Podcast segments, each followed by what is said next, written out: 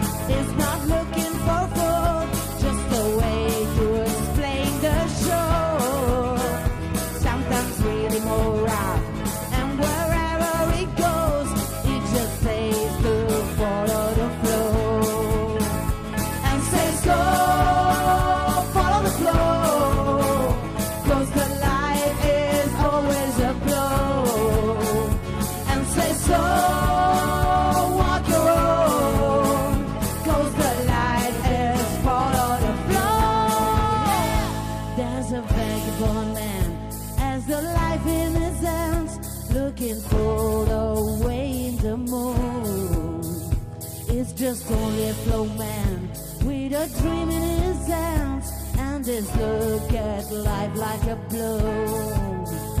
And says go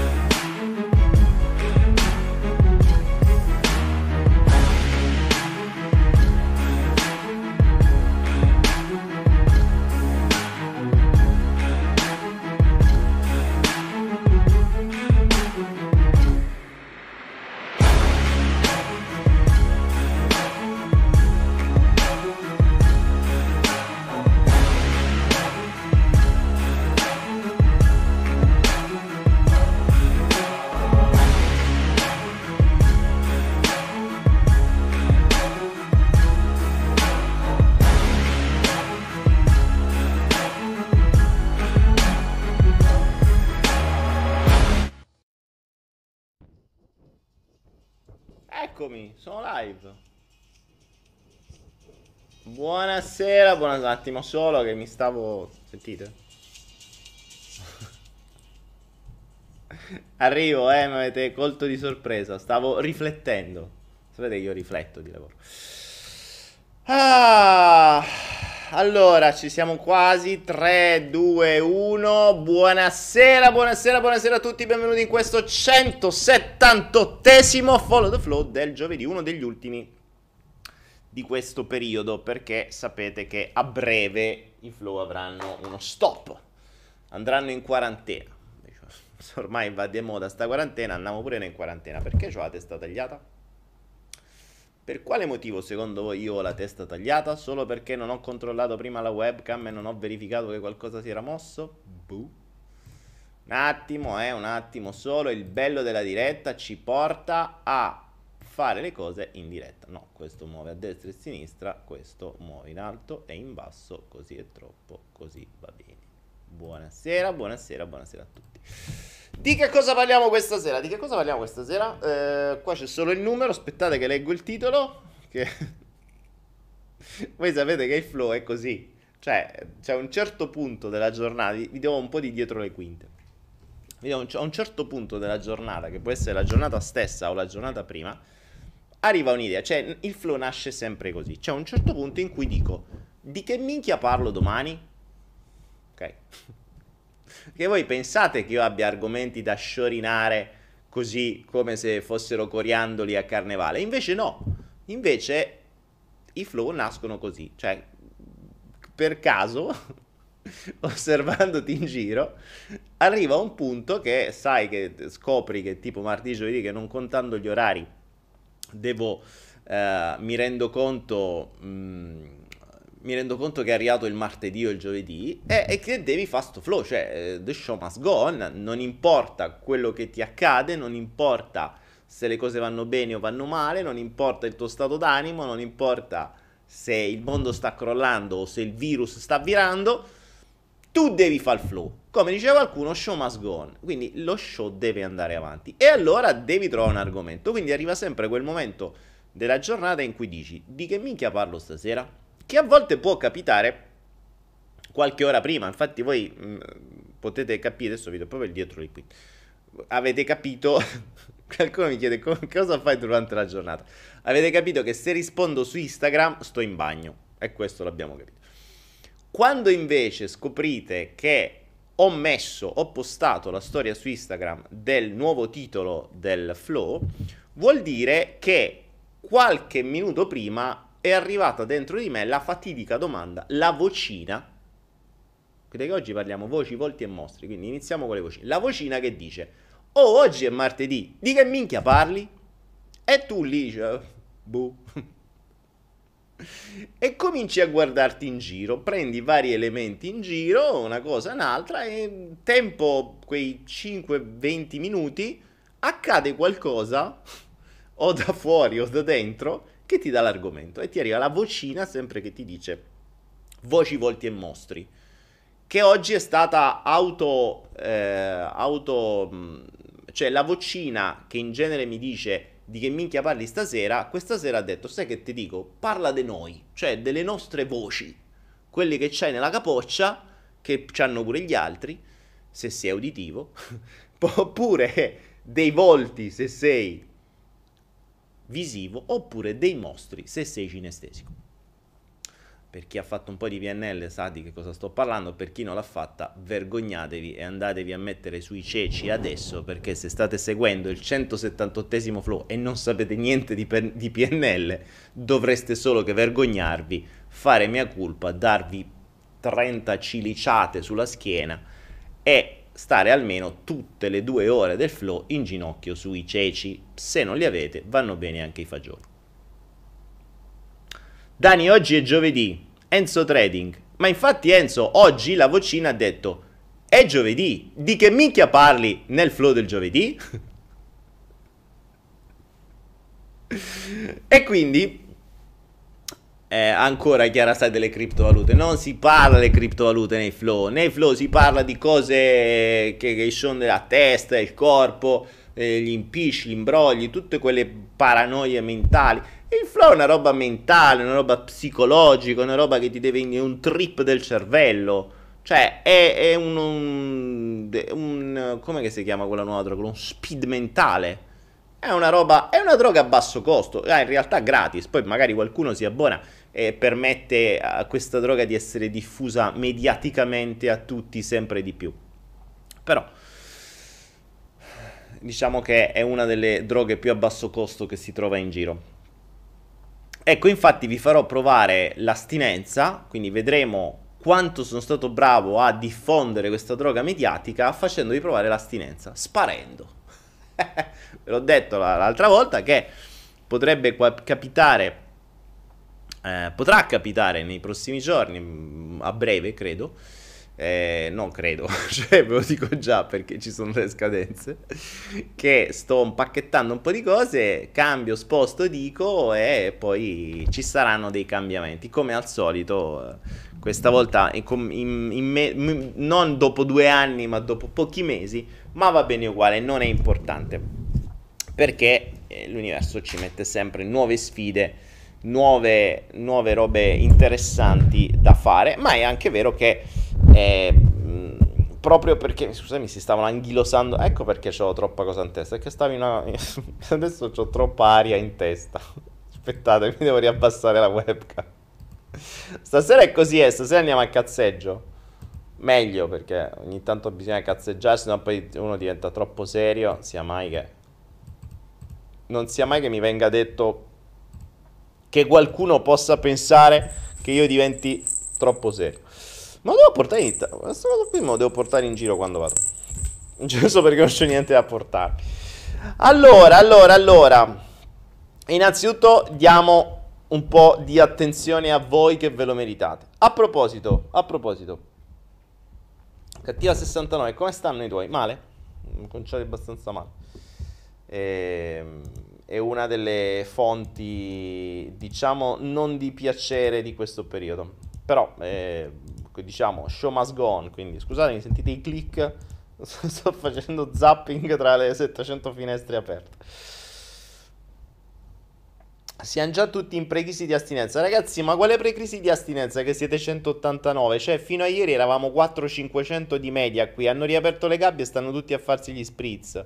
Dai, cioè, c'è Zaia, come si chiama? Il governatore di non so dove, che ha detto amori aperto, tutti quanti a farsi gli spritz, ha detto proprio questo, è la notizia sull'Ansa, tutti a farsi gli spritz, se continua così richiudiamo tutto. Cioè, vedevano l'ora le persone andarsi a fare gli spritz, stavano lì in, in astinenza d'aperitivo. Dio sa, cioè veramente quando leggo queste cose mi cadono i coglioni, cioè... Non ho parole, vi giuro, non ho parole. Michael Porcoia, tu ci credi alla pandemia? Eh, nel senso che la gente si è trasformata in panda e, do- e-, e mangia 12 ore al giorno? Sì, ci credo. Sì, sì. Credo che in questo periodo l'obesità sia aumentata in maniera pandemica grazie al fatto che per, come i panda per 12 ore al giorno la gente sta mangiando. Ah, Dio buon, Dio buon. Dani, se qualcuno ti offre o ti offrisse la location, lo fai un flow in Italia? Sarita Dancing Monkey. Eh, Sarita, tu offri e poi vedremo. Eh, magari sì, eh, potrebbe anche darsi. Eh, diciamo che quando verrò in Italia ehm, avrò un po' di pensieri da, da, cose da risolvere, cioè da risolvere, in realtà non da risolvere, da gestire. Quindi sarà, sarà un po' un casino. Uh, però non poniamo limiti alla provvidenza. Tu mh, offri a info-penna.com, uh, dimmi dove stai, che cosa c'hai e, e, e poi si pensa. Poi si pensa. Può darsi, eh, per carità, magari qualche cosa in giro per l'Italia si fa, non, non ne ho idea. Ma la cosa che vedo dura mh, non è tanto, cioè sì, un live si può fare. È difficile che si possa fare un assembramento, infatti come dicevo, la vedo dura che eh, si riesca a fare eh, il, il lab dal vivo, la vedo molto dura.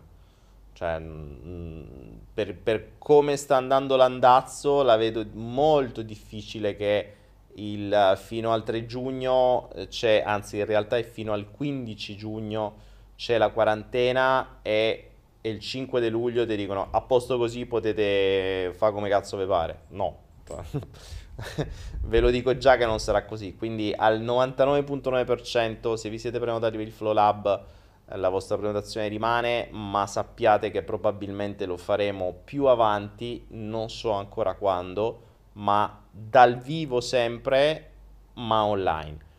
E se sarà dal vivo online non cambieranno le regole, cioè vi verrà mandato prima il non disclosure, quindi un foglio da eh, compilare, firmare, fotografato o spedito via PDF, via mail, dove vi impegnate a non diffondere per voi, per la vostra incolumità e sicurezza, se no vi fanno i TSO, come già stanno facendo ad altra gente per molto meno.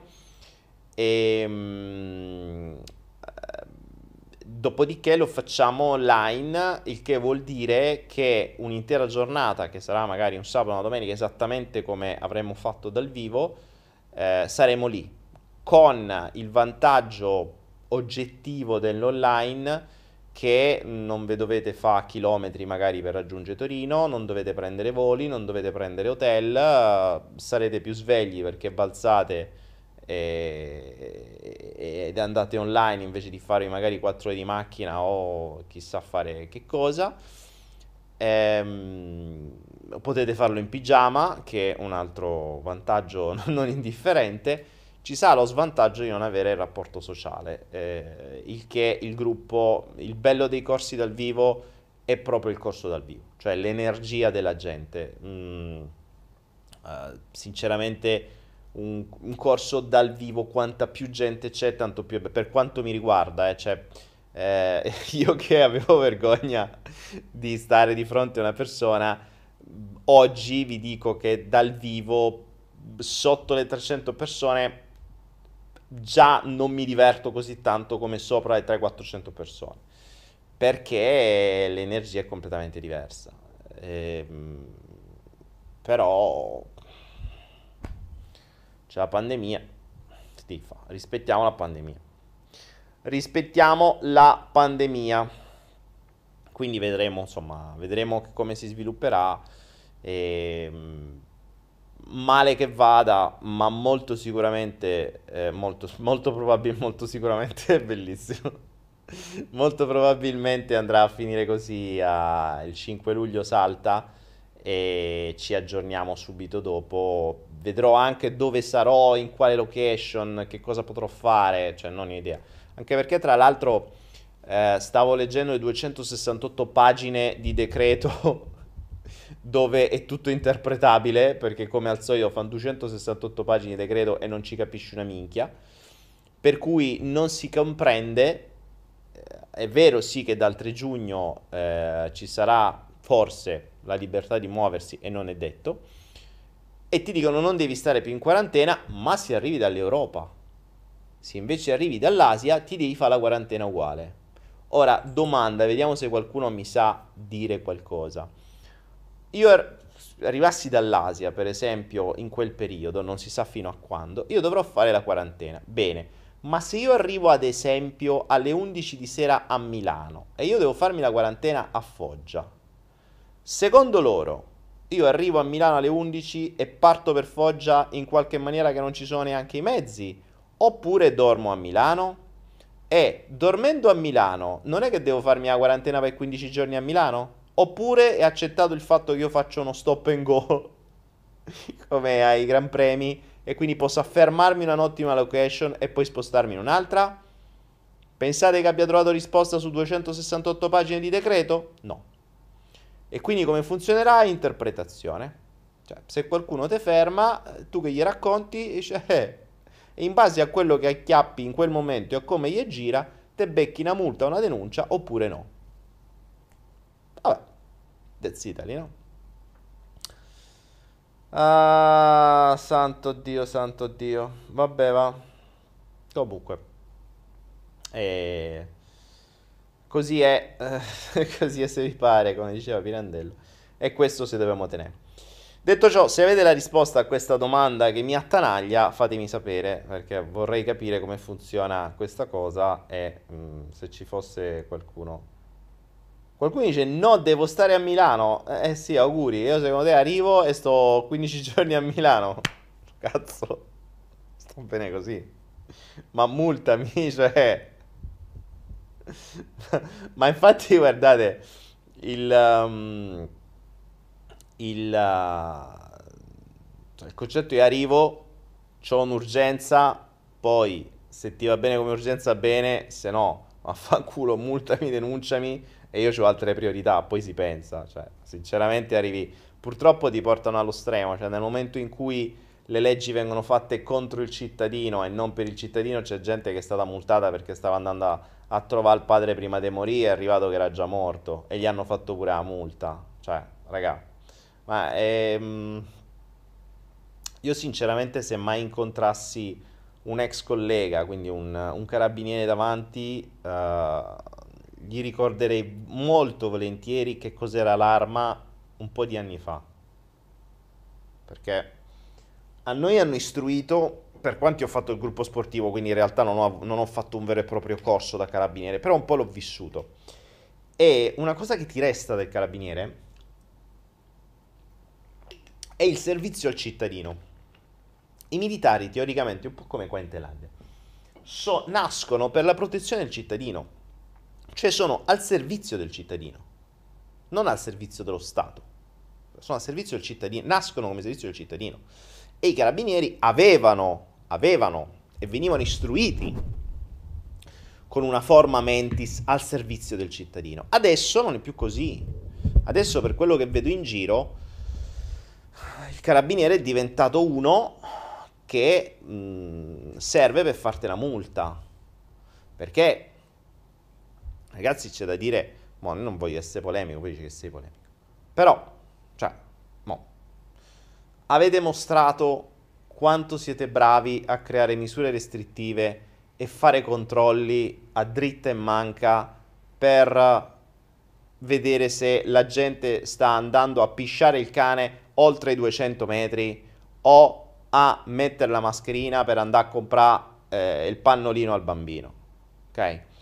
Siete riusciti a mettere controlli in ogni angolo di strada per controllare se l'asciura eh, mantiene il metro di distanza quando va al supermercato.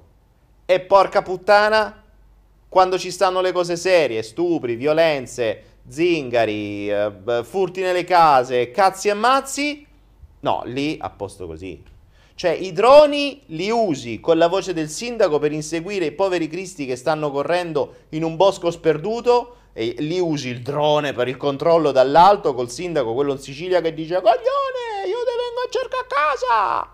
E allora per quello i droni li usi, ma per controlli veri di spaccio e cazzi vari, un bel drone che metti nei parchetti dove si spaccia sto mondo e quell'altro a minorenni, quello no, troppo difficile sai mai. Ti cadono i coglioni, ti cadono i coglioni, soprattutto da ex carabinieri. Per cui, eh, in questo contesto mi viene difficile il pensiero di tornare in Italia. Però, causa forza maggiore, tocca tornare. Comunque sia, show must go on il, non importa quello che accade, non importa quello che c'è in testa, non importano, come dicevo, le voci, i mostri e i volti che hai in testa, ma lo show va avanti. Di che cosa volevo parlarvi questa sera? Di un'osservazione, mh, mm, di una riflessione, come vi dicevo io, eh, tra una cosa e un'altra, tra una risposta di un messaggio su Instagram mentre sono in bagno è una, un qualcos'altro che posso fare ogni giorno, rifletto, rifletto e rifletto su me stesso principalmente, osservando mie, nelle mie lucubrazioni mentali, come vi spiegavo l'altra volta, questo mio processo di tripla dissociazione. Lo spiegavo l'altra volta, lo spiegavo poi l'altra volta, non mi ricordo. Ehm, que- nelle mie varie lucubrazioni mentali mh, mm, e in questa tripla dissociazione, quindi osservandomi da fuori, dall'alto, da dentro, eccetera, continuo ovviamente a osservare costantemente i miei comportamenti da 40 anni praticamente. 35, famo, 40, famo, 40, famo 35 anni. E non smetto mai di crescere, mm, continuo a comprendere, scoprire roba dell'altro giorno, mi sono reso conto di una roba di, ma anche adesso, cioè poco fa, poco, poco prima di, infatti ero lì con una musichina nel, nelle orecchie che dovevo cambiare stato prima di entrare nel flow perché stavo in un altro stato completamente diverso, non positivo per fare mh, questo, perché in uno stato riflessivo stavo ragionando su determinate cose, su determinati schemi, su determinate eh, azioni e come vi ho detto, come dicevo l'altra volta, il mio mezzo per comprendere i miei schemi e quindi poi impegnarmi seriamente a cambiarli in qualche maniera, che prima li devi comprendere e poi ti devi impegnare a cambiarli, sono due cose diverse ragazzi. Eh, ricordatevi, regola numero uno, il fatto che voi comprendiate qualcosa non cambia un cazzo. Questa è una prima regola, che a volte mi trovo gente che mi dice sì, ok, ho capito, eh, ho capito, ok, va bene, hai capito, ma non hai cambiato niente. Cioè, mm, è come dire, eh, ok, ho capito che non sono italiano, eh, ok, ma non è che per il fatto che hai capito che non sai l'italiano improvvisamente diventi un genio della lingua italiana, cioè non è che da dopo parli come Dante perché prima hai capito che, sei, che la lingua italiana la conosci, no, da lì, dalla comprensione al cambiamento ti passano 5 anni di studio di italiano, sbatti sulla grammatica con gli esercizietti per usare i congiuntivi e tutto il resto e poi forse dopo tanto impegno riesci a creare un cambiamento, se no rie- rimani con, eh vabbè io ho capito che l'italiano non lo so, ok, e quindi? Eh l'ho capito, eh, e quindi? Eh ma mo l'ho capito e eh, quindi l'ho capito, eh ho capito, ma non hai capito una minchia qua, cioè non, non ti è cambiato assolutamente niente. Questa è una delle, delle costanti che vedo spesso nella gente, cioè il fatto la convinzione che la comprensione sia uguale al cambiamento, cosa che è assolutamente errata.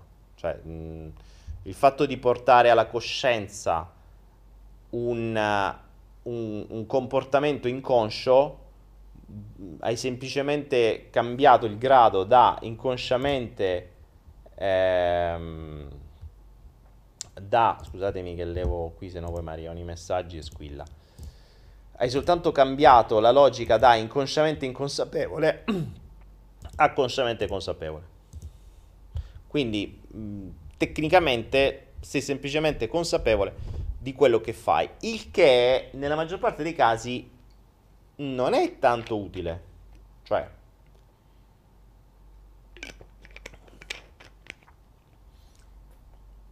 se una cosa è inconscia, ha un senso.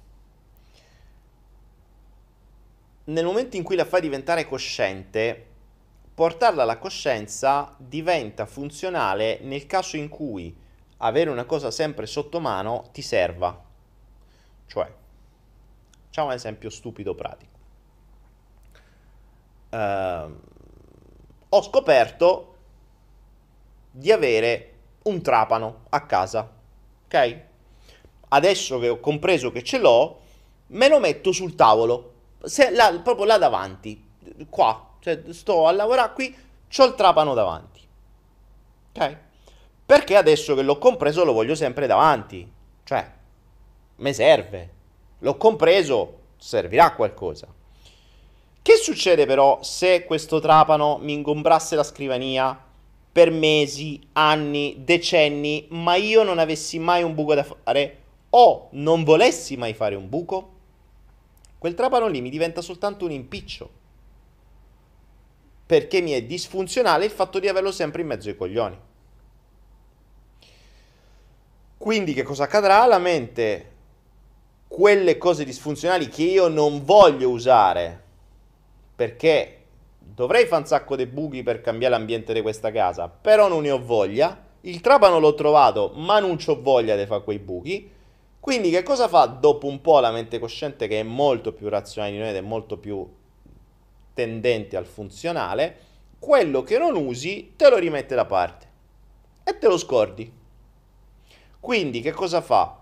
Quelle comprensioni che potrebbero anche essere utili, che te le mette davanti per dire, oh guardale, perché qua questo, il trapano è proprio quello che ti serve per cambiare l'ambiente interno. Va che qua è tutto piede, tutto sporco sto muro, attaccaci quattro quadri un po' più carini e per attaccare i quadri ti serve il trapano. Usalo. Tu lì ti dici, oddio, il trapano, devo prendere la scala, devo andare lassù, che palle, due ioni, io preferisco continuare a giocare a Fortnite.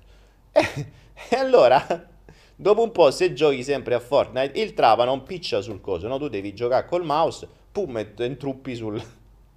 truppi su, sul truppare un verbo te... tendenzialmente romano. Intruppi col mouse sul trapano e non giochi bene. Quindi dopo un po' la parte cosciente che vuole giocare a Fortnite senza impicci ripia il trapano e lo rimette da parte e la stanza ti rimane una merda come prima. Vista nella, mh, mm, nel nostro, mh, mm, eh, nella nostra ottica... Oh, aspettate però. Nel frattempo però, per far sì di darti una...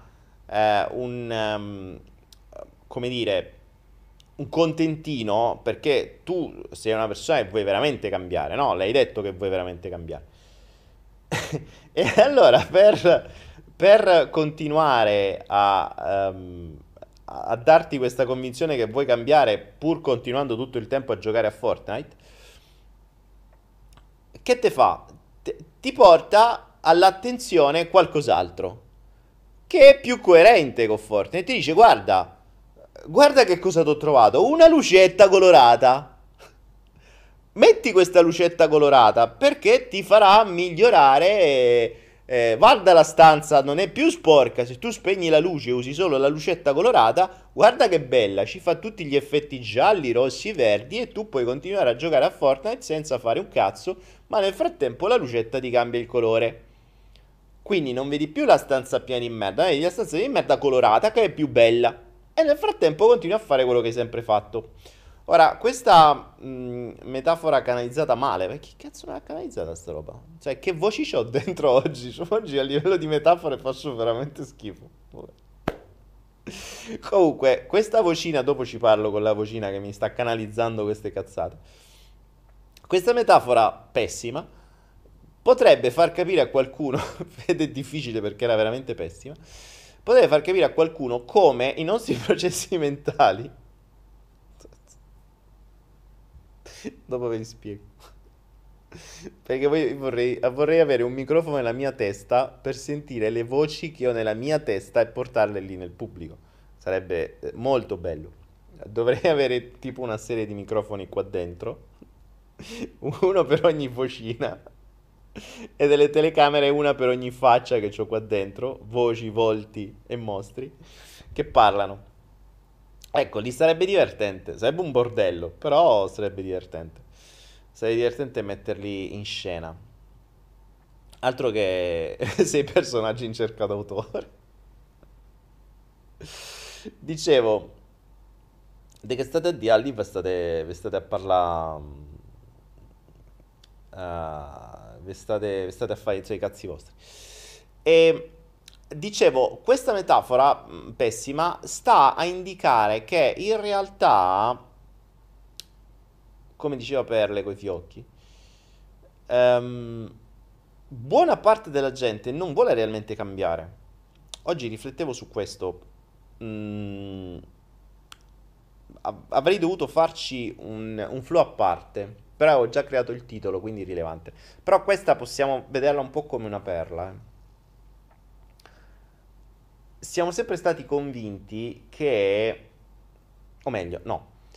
Mm, spesso viene detto che l'essere umano è molto avvezzo al cambiamento. Cioè, noi siamo, siamo l'essere superiore, boh, vabbè, per modo di dire, però diciamo che siamo quello che riesce a resistere di più perché siamo quelli più più adatti, più pratici, più capaci al cambiamento.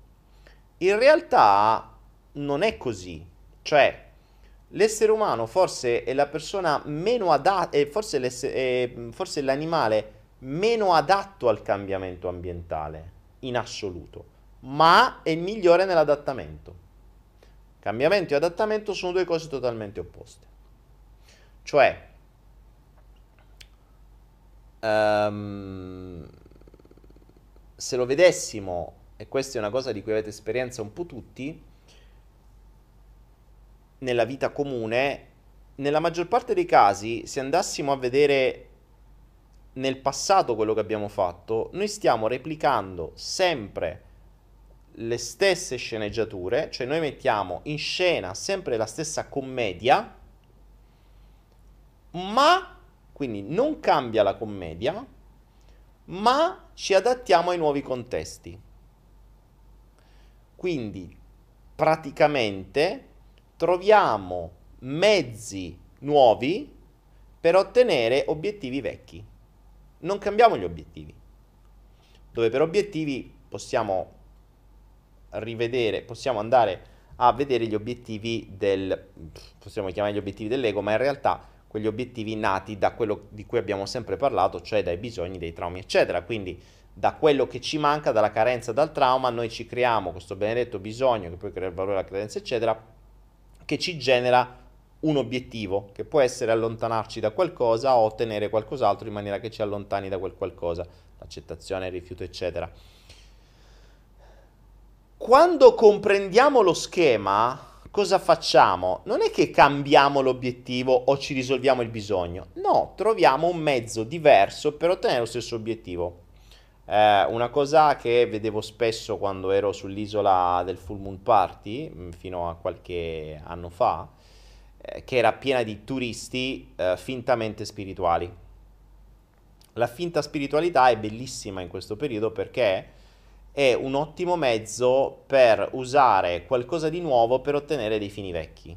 Cioè, prima l'uomo andava in uh, zone turistiche per trombarsi a turista di turno, uomo o donna perché non è che cambia, mm, magari uh, con qualche approccio del tipo, che ne so, ti offro da bere, cosa fai stasera, che bel bikini che hai, non so che cosa utilizza, cosa utilizzavano. Che succede? Con l'avvento di nuovi mezzi, Adesso le carte da potersi giocare sono nuove, perché se tu vai, ad esempio, in un centro yoga, per ottenere lo stesso fine, quindi per soddisfare lo stesso bisogno, che quello magari di sesso o di avere qualcuno che ti apprezza, ti accetta, che ti tromba, eccetera, non vai più ad approcciare con vuoi uno spritz in un centro yoga.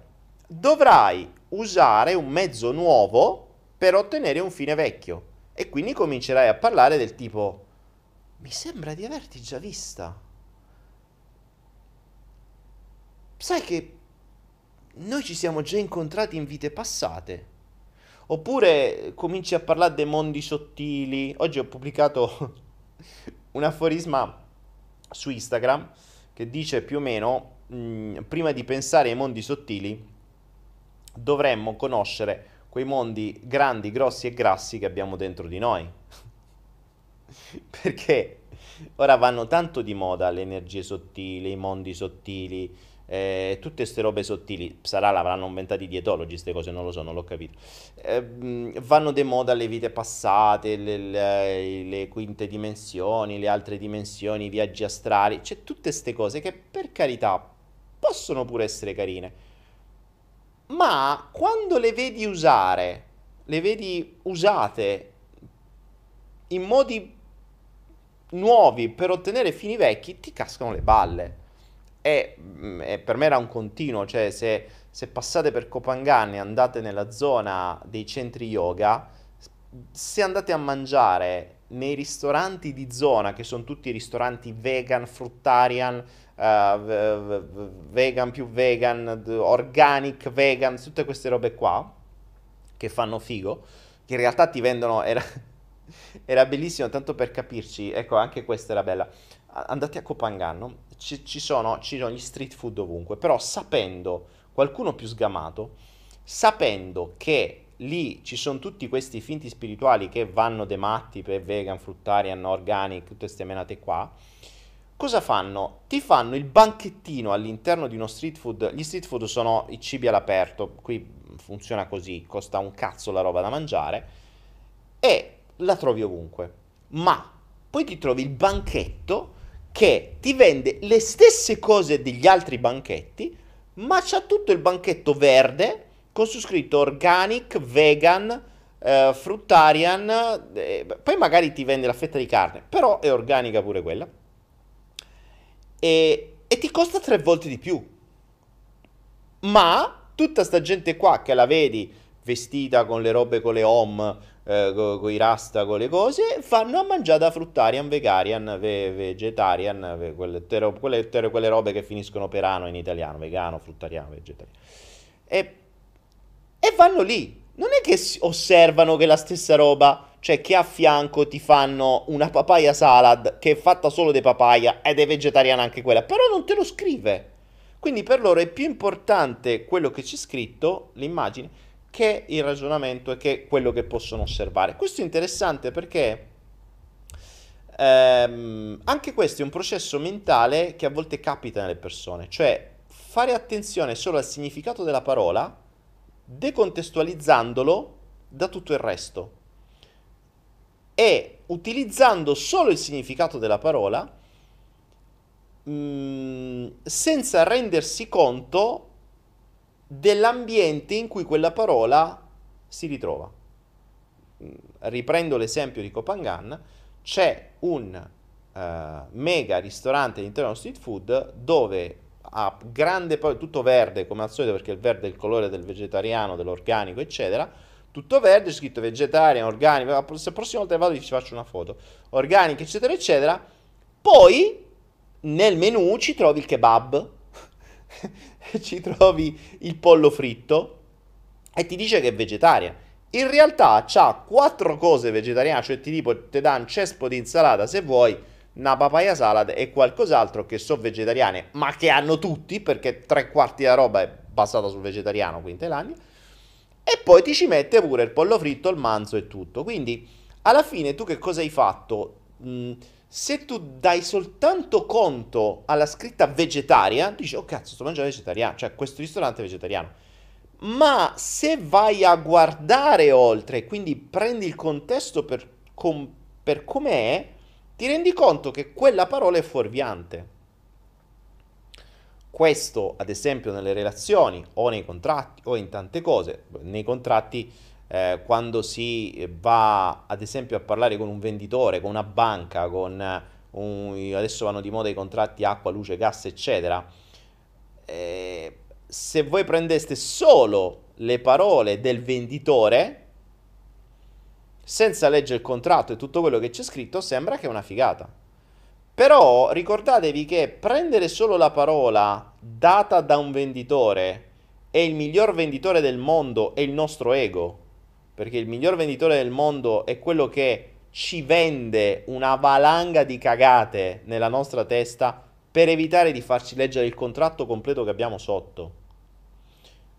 Ricordatevi questo, questa è una, è una per, ecco, hanno cambiato le vocine, adesso cominciano a dire qualcosa di serio quelli che mi dicono le cose dentro il nostro ego è il miglior venditore del mondo e il miglior cliente siamo noi stessi. Beccate questa perla grossa così, eh? Vediamo chi la capisce questa. Chi la capisce la capisce, chi non la capisce si fottesse, come dicevo. Questo perché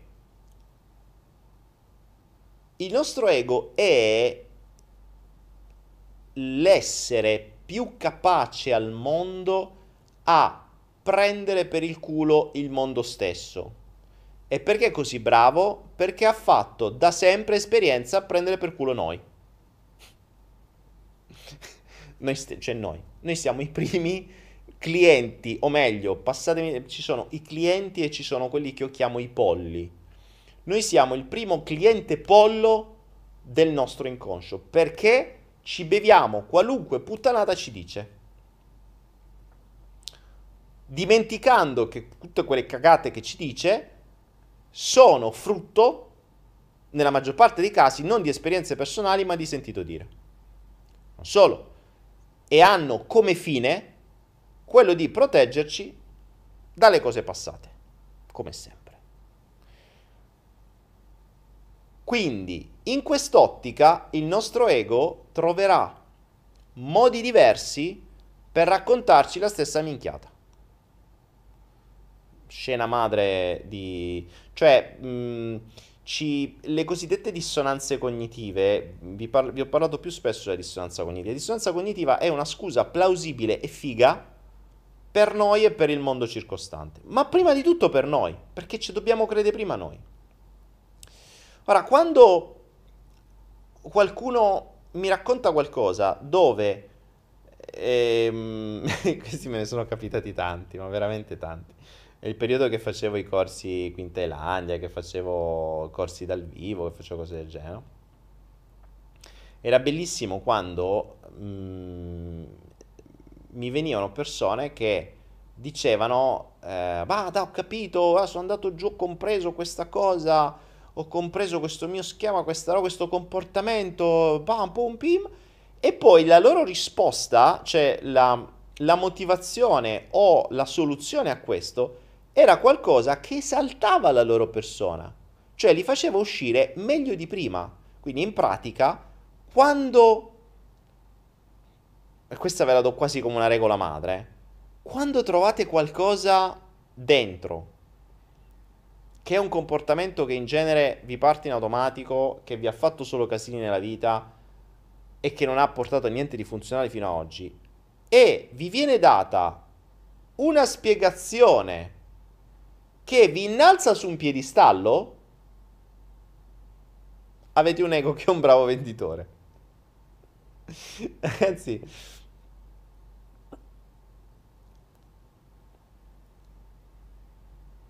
il, um, una cosa... Me leggo, mi distraggo. Ehm, credo che uno dei momenti più importanti della mia vita e penso della vita di molti altri, quei pochi che hanno avuto il coraggio di, que- di arrivare a questo punto, è quando ammetti realmente a te stesso che persona di merda sei. Penso che da lì inizia la crescita. Perché fino a che non comprendi e continui a nasconderti mh, impacchettando mh, mm, il, i tuoi comportamenti passati o le tue scelte passate o i tuoi pensieri passati. Jodorowsky diceva una cosa molto interessante in uno dei suoi libri, non ricordo quali, che eh, devo, mm, adesso non ricordo esattamente, però eh, buona parte di noi ha avuto pensieri veramente brutti di cui vergognarsi. Cioè, di cui se venisse detto al mondo ci sarebbe veramente da vergognarsi o verresti veramente messo nel TSO. Io penso che è abbastanza inutile negare che buona parte di noi ha avuto ad esempio pensieri omicidi. Cioè, vorresti avessi ammazzato qualcuno. Uh, difficile pensare che... Mh, mm, o meglio, è, è, credo sia difficile negare che eh, ognuno di noi abbia avuto pensieri brutti verso qualcuno, verso se stessi, uh, abbia avuto pensieri suicidi, abbia avuto pensieri di splatter, mm, abbia avuto uh, pensieri di voler fare del male o di augurare del male eh, o che determinate cose che o di augurare la morte a qualcuno perché magari non gli fa più o perché non riesce a prendersi responsabilità di alcune cose.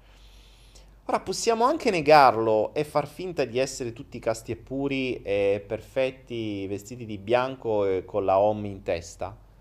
Ma io penso che la crescita inizi nel momento in cui ammettiamo a noi stessi che non siamo così perfetti come vogliamo mostrare al mondo. Ci sono tanti genitori che oggettivamente hanno avuto la vita rovinata dei loro figli solo perché sono nati. Perché magari sono nati e non erano voluti, o erano voluti in un'altra maniera, o erano stati creati per mantenere in piedi una relazione. Poi si ritrovano sto marmocchio che rompe i maroni e gli rovina la vita perché non possono fare più quello che facevano. Ovvio che fuori sono le mamme perfette, ma dentro non è così. Non è per tutti, ovviamente, però ne ho conosciute. Mamme, padri. Finché non ammetti a te stesso questo, non inizia il percorso di crescita. Non inizia il percorso di crescita, è semplicemente un percorso di reimpacchettamento con una carta regalo diversa dello stesso cumulo di merda che prima avevi impacchettato con un'altra. Quindi, quando vi rendete conto di qualcosa e vi rendete conto solo della carta regalo che avete e la cambiate, cioè non avete neanche ancora aperto il pacco, non avete ancora scoperchiato il vaso di Pandora, finché non sentite la puzza di quello che scoperchiate, non ne uscite e spesso e volentieri per um, per um, uh, come dire prendere coscienza di questo è, è, è, la cosa più difficile perché abbiamo il nostro bravo venditore interno che ci, si inventerà tante di quelle cagate per nasconderci questo, perché ovviamente è una cosa protettiva, no? Cioè noi non vogliamo scoprire di essere delle merde. In realtà, se ci togliessimo il giudizio della società e se ci liberassimo dal... o meglio, se scoprissimo il fatto che comunque noi siamo un frutto di condizionamenti esterni, noi per primi non ci dovremmo giudicare e dovremmo prendere in modo mh, pulito, quindi soltanto come un feedback, soltanto come una consapevolezza, quello che è il nostro passato, cioè vederlo come il nostro passato senza giudizio. Finché invece stiamo nel giudizio di noi stessi e vogliamo coprire il nostro passato con degli incartamenti nuovi, il nostro ego ci venderà tutta una serie di dissonanze cognitive, cioè di scuse plausibili per noi, per non farci arrivare a vedere la base dei nostri comportamenti. E da qui nascono eh, le varie voci, volti e mostri.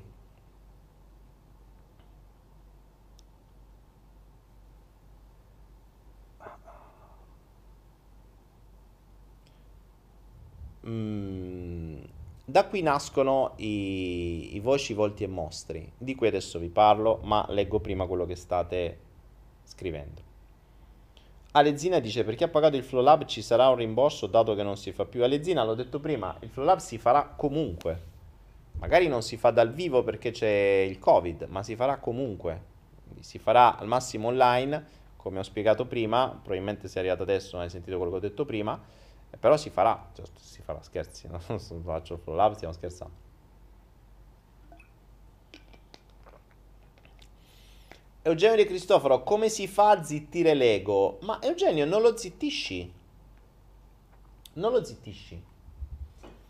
Mm, parliamo delle voci. Allora, le voci hanno una cosa interessante. Sono autoreferenti. Cioè, immaginate questa scena. Ecco, ditemi a quanti di voi è, successa, è successo questa cosa qui.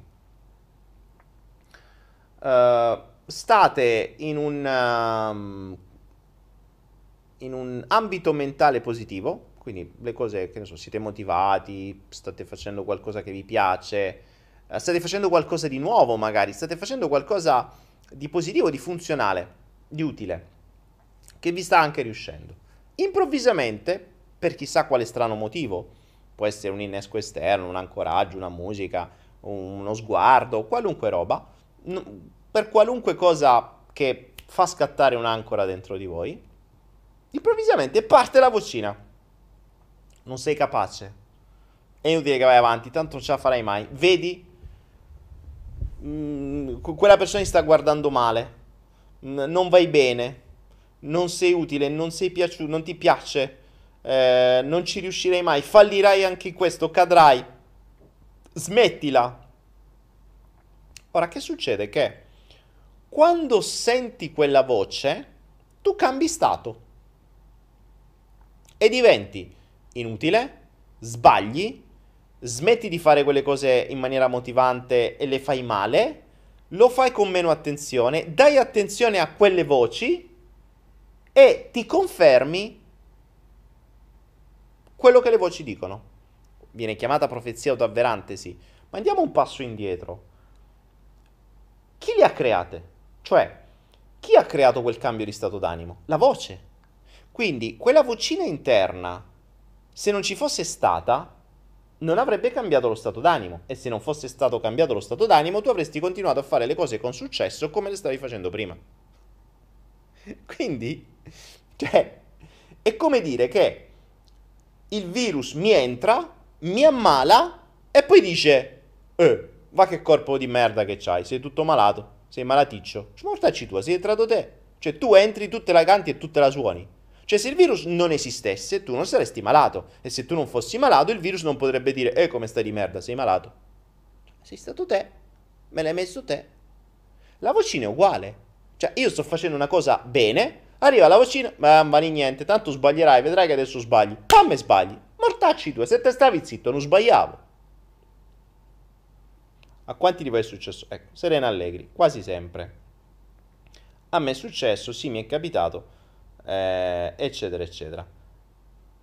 Ma ormai credo di sapere conoscere. Quindi, vi rendete conto? Sara Fenice, verissimo, cazzo. Sara Fenice, se scrivi cazzo, YouTube ti, ti blocca. Capite? E quindi, chi nasce prima? La voce o la gallina? Cioè, la voce o l'errore? Perché se la voce che ti dice che sbagli e poi sbagli, se la voce fosse stata zitta, tu non avresti sbagliato. Ora, se una voce a volte basta davvero, mm, ecco, su queste cose qui basta una, una tecnica di PNL per farle zittire, se non sono radicate nel profondo. Cambiate quella voce con la voce di Paperino, immaginate questa voce autoritaria che vi dice tu non vali niente, tu adesso sbagli, invece vi parla con la voce, non so come parla Paperino, tu non fai niente, immagini, tu adesso sbagli, tu sei incapace. Magari mentre ci mettete sotto una, una musica de, de, del circo o di Ben Hill. non vai niente, non vai niente.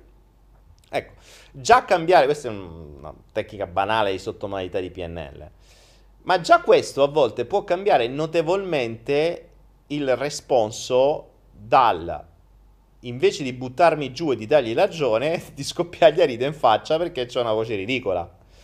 Ecco, questa cosa qui, ad esempio, ehm, questa cosa qui, ad esempio, diventa molto utile per mh, andare oltre le voci interne demotivanti. Usatela, mh, sta nel salto quantico, trovate l- nelle sottomodalità auditive, che non mi ricordo come si chiama, dovrebbe essere il telecomando del cervello. Boh, madonna, passato tanto in tempo per fare il coso. E, ehm, questo potrebbe essere un, una modalità per la, per la parte uditiva. In altri casi potrebbe essere un volto. Ad esempio, per un visivo come me, non ha, il, non ha la voce, ma ha delle scene, ha delle, dei volti, a me spesso e volentieri sono delle scene, per cui, vabbè, ho dei processi mentali che sono veramente allucinanti. Comunque sia, mh, le scene potrebbero essere che tu stai facendo qualcosa adesso e la mente ti proietta un, un futuro negativo su quello che accadrà. Quindi, che ne so, tu stai creando una nuova azienda, sei tutto motivato, hai tutte le più belle idee del mondo, arriva a un certo punto e ti comincia a proiettare scene del tuo conto a meno 50.000, del cliente che non ti paga, dell'azienda che chiude, del magazzino che va a fuoco, qualunque cosa. Ecco, in questo caso sono scene, non hai voci. Un visivo che lavora con le scene potrebbe utilizzare tutta un'altra serie di tecniche visive, che anche queste trovate nel salto quantico, eh, che possono essere utili per cambiare appunto quelle scene, allontanarle, rimpicciolirle, renderle ridicole. Una delle cose più interessanti che si impara con la PNL è la ridicolizzazione. La ridicolizzazione è um, una delle tecniche fondamentali perché se tu riuscissi a ridere delle tue paure, le paure scomparirebbero all'istante. Ed è tra l'altro la tecnica su cui si basa la, la cura rapida delle fobie, che trovate anche questo su Anaera e, e in PNL. Ehm per le coi fiocchi dice per me la vocina ha la faccia di Salvini al papete. La guarda e rito io non so qual è la faccia di Salvini al papete però va bene. Quindi la, se riuscite a se riusciste a, a ridere delle vostre paure staremo già un pezzo avanti. Staremo già un pezzo avanti. Come fare per ridere le vostre paure? Beh se pensate che nella nostra testa è tutto autogenerato e in realtà nella maggior parte dei casi non esiste niente di tutto quello Mm, così come generiamo le voci e così come generiamo le immagini o così come generiamo le sensazioni, possiamo cambiarle. È molto più facile cambiare le cose internamente a noi a livello di processo uh, più che a livello di genesi. Parliamo un po' tecnicamente di PNL. Mm, perché la PNL è molto utile su, su, alcune cose, non su tutto, ma su buona parte delle cose può fare veramente miracoli. Perché? Perché c'è un po' di lezioni di PNL stasera, va. Allora, mh, mm, premesso che vi sarebbe molto utile seguire il practitioner e il master di PNL che trovate su Anaera e tra l'altro su pnl.gratis trovate metà del practitioner gratuito. Quindi già quello vi fa bene e soprattutto poi il salto quantico utilizza anche la PNL per questo. Ora, la PNL che tanti, eh, tanti, denigrano perché la vedono come un mezzo di manipolazione, un mezzo di vendita, eccetera, che è vero, per carità, cioè viene usata, però è anche vero che la PNL nasce come conoscenza del cervello. Ora, una base, mh, mm, diamo qualcosa di tecnico, perché mi piace dare valore nei vari flow in mezzo a mille minchiate. Una cosa fondamentale che la PNL ci insegna, e su questo è vero, e poi vi dico, io vi dico, su tante cose la PNL non c'è arrivata, però su tante altre sì. E su quelle altre in cui è arrivata fa davvero la differenza. Questo che vi sto per dire è una verità assoluta, cioè mh, dimostrata, dimostrabile, mh, semplice. Lo spiegavo nel salto quantico che la realtà esterna non esiste, cioè, o meglio, esiste ma è irrilevante per noi, perché l'unica cosa che ci interessa è la nostra rappresentazione interiore. Perché quella che ci rimane è quello che ci rimane in testa, non quello che abbiamo nella non quello che abbiamo fuori. L'esempio classico che io faccio sul salto quantico è quello di eh, immagino che ognuno di noi sia andato a scuola, giusto? E adesso non so se esistono, forse adesso ci sono le lavagne, quelle nuove multimediali, però probabilmente molti di voi ricordano ancora le lavagne, quelle fatte di lavagna, cioè sapete proprio la lavagna, quella nera, no? Con i gessetti, col cancellino. E probabilmente molti di voi ricordano l'effetto, il suono e la sensazione di avere delle unghie lunghe immaginiamo qua una bella lavagna nera e avere delle unghie e fare questo lavoro qua su una lavagna. Quanti di voi hanno vissuto la sensazione della lavagna? La sensazione delle unghie che stridono sulla lavagna, che per me ad esempio non è quella, ecco, una sensazione che odio, adesso ditemi voi, se qualcuno ha questa stessa sensazione, è una cosa che mi fa venire i brividi a solo pensiero. È la sensazione, sapete queste penne qui, no? Quelle a scatto, la vedete, no? Sentite lo scattino, ok? Ditemi qua, a quanti di voi a quanti di voi? Non lo faccio perché mi fa troppo fastidio. a quanti di voi immaginate di avere un foglio di carta, voi state scrivendo, poi magari st- parlate, vi distraete, fate qualcosa, chiudete la penna e poi distratti andate sul foglio di carta e cercate di scrivere con la penna chiusa. Questa è una delle cose che mi dà più fastidio a livello sensoriale, mi vengono i brividi solo pensiero. Ditemi a quanti di voi fa lo stesso effetto. L'effetto della penna chiusa sul foglio di carta. Quel... Madonna che fastidio. Ditemi un po', perché da qui nasce l'idea della PNL, molto interessante.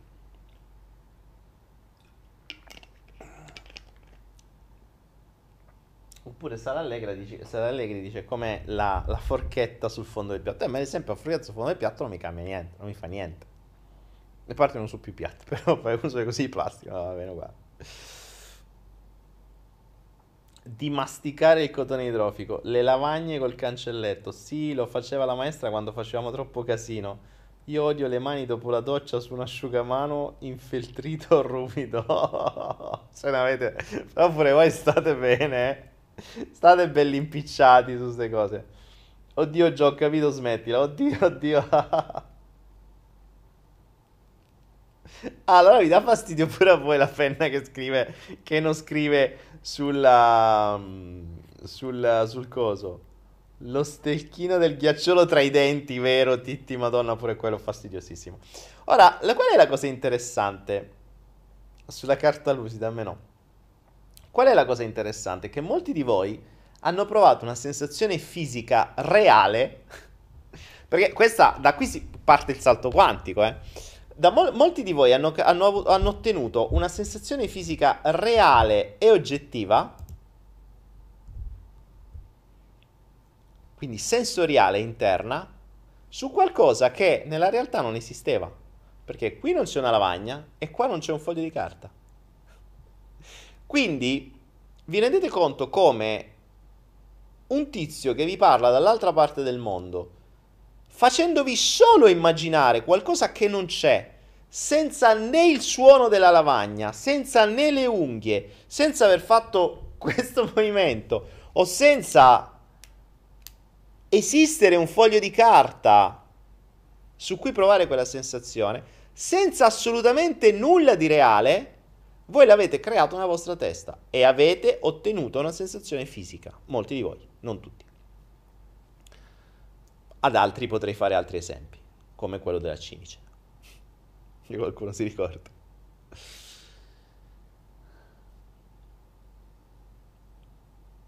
Comprendete bene che la realtà a questo livello non esiste più, perché non è stata una realtà che vi ha generato le sensazioni, ma è stata una proiezione della realtà. Quindi, se noi iniziassimo a liberarci e a dividere l'idea di realtà e di proiezione, allora da qui cominciamo la nostra crescita. Perché la realtà lasciamola lì fuori, qui non c'è né una lavagna né un foglio di carta. E la realtà è che qua c'è un, un, un Minions e una lavagnetta che non fa quello stesso rumore della lavagna. Qui la realtà è questa, oggettiva.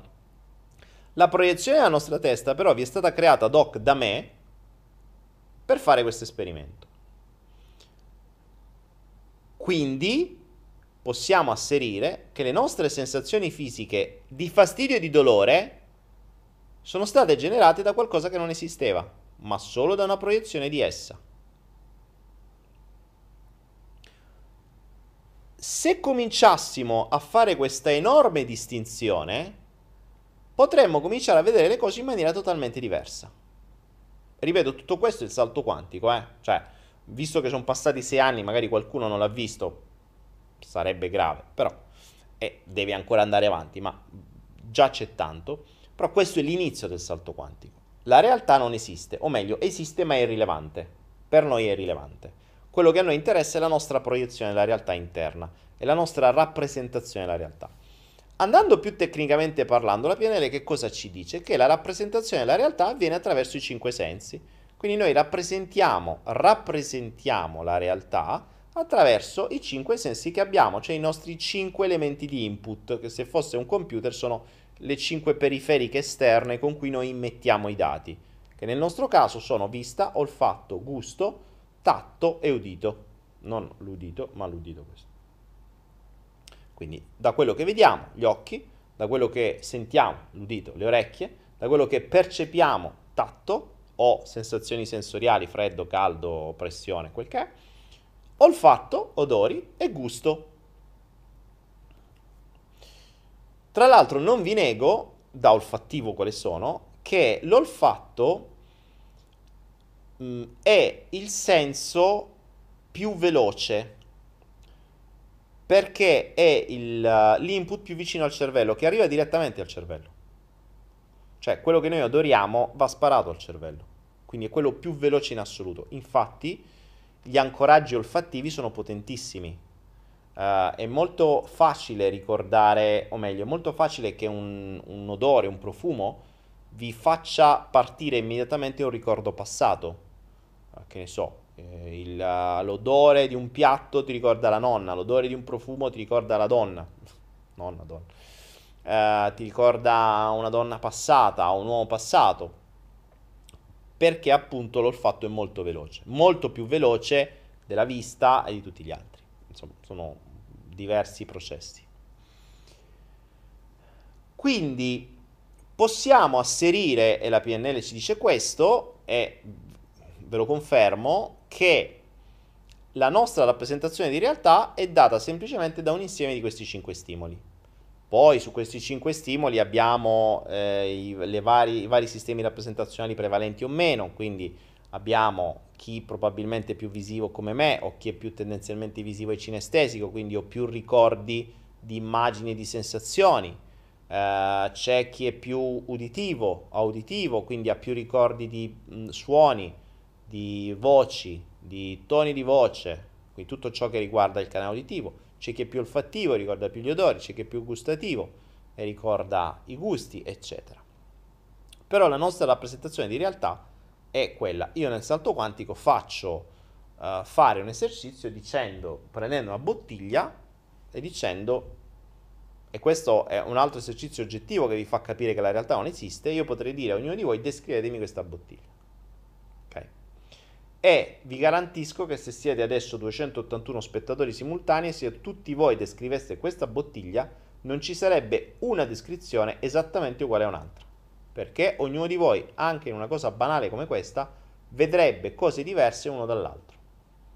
Uno potrebbe dire è gialla, è di vetro, uno è di plastica, uno ha delle scritte gialle, uno ha un liquido viola, uno ha un liquido blu, uno ha tre quarti di liquido, uno un terzo, uno un quarto, ognuno la vedrebbe a modo suo. Eppure state parlando della stessa bottiglia.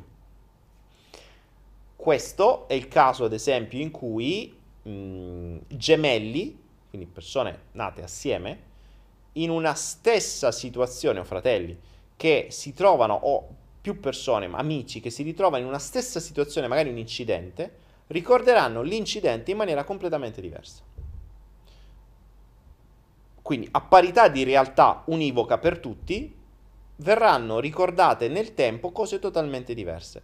E non solo, verranno, non solo avranno una proiezione di realtà completamente diversa in base ai loro stimoli, in base al loro passato, credenze, attenzioni, filtri d'attenzione, eccetera, ma avranno anche una... Um, uh, un, ricco, una, um, come dire, um, un'elaborazione del ricordo con un risultato, come se fosse un problema, no? elaboro il problema da un risultato, con un risultato diverso, per cui a qualcuno potrebbe aver fatto male, a qualcuno potrebbe aver fatto bene, qualcuno potrebbe ricordare uh, un momento in cui è stato bene perché ha dato una mano agli altri, a qualcun altro invece il dolore di vedere quell'altra persona a terra, insomma ognuno ricorderà in base alle sue necessità, in base a ai, sue, mh, al suo passato e ai suoi schemi e ai suoi filtri. Il comprendere che la realtà interiore è solo nostra e non è oggettiva è il primo passo, perché la realtà fuori non la posso cambiare. Fatto che, che so, dieci anni fa ho fatto un incidente che mi ha distrutto una macchina o in cui, che ne so, sono andato all'ospedale, è successo bene.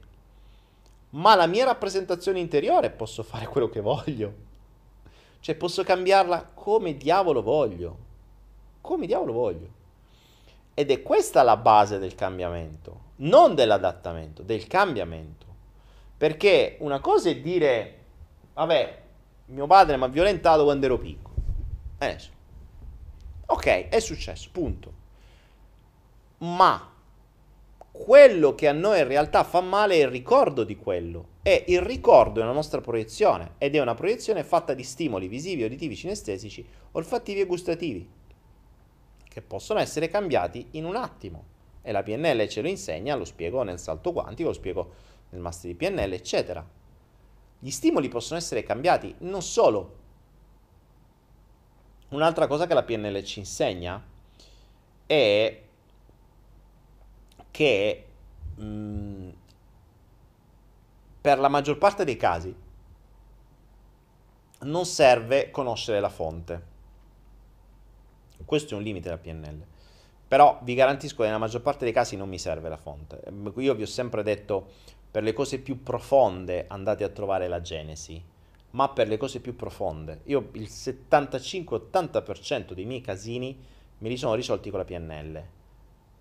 E mi sono sgrossato un bel po' di roba, ma molta roba. Poi le cose un po' più profonde sono dovuto andare a scavare un po' più approfonditamente. Però per iniziare va benissimo mm, smuovere eh, cioè utilizzare tecniche di PNL per levarsi le cose che danno più fastidio. Perché la PNL ci insegna che la nostra rappresentazione interiore è fatta da questi cinque stimoli ed è fatta da un processo, cioè da una, da una sequenza. Cosa vuol dire? Mm, ad esempio, credo che nel master si parla di strategie. Le strategie sono molto interessanti perché la nostra mente ha strategie per tutto. Cioè noi crediamo che facciamo le cose a caso, in realtà la nostra mente ha strategie per qualunque cosa, dove per strategie si intende una sequenza ben specifica di elementi sensoriali. Gli elementi sensoriali sono sempre immagini, suoni, sensazioni, olfatti o gusti. Eh, quindi mh, mm, profumi o gusti profumi e gusti è abbastanza raro trovarli, a meno che non ci sia qualcosa di specifico, magari non so, un incidente, l'odore della carne, il, marciume, eccetera.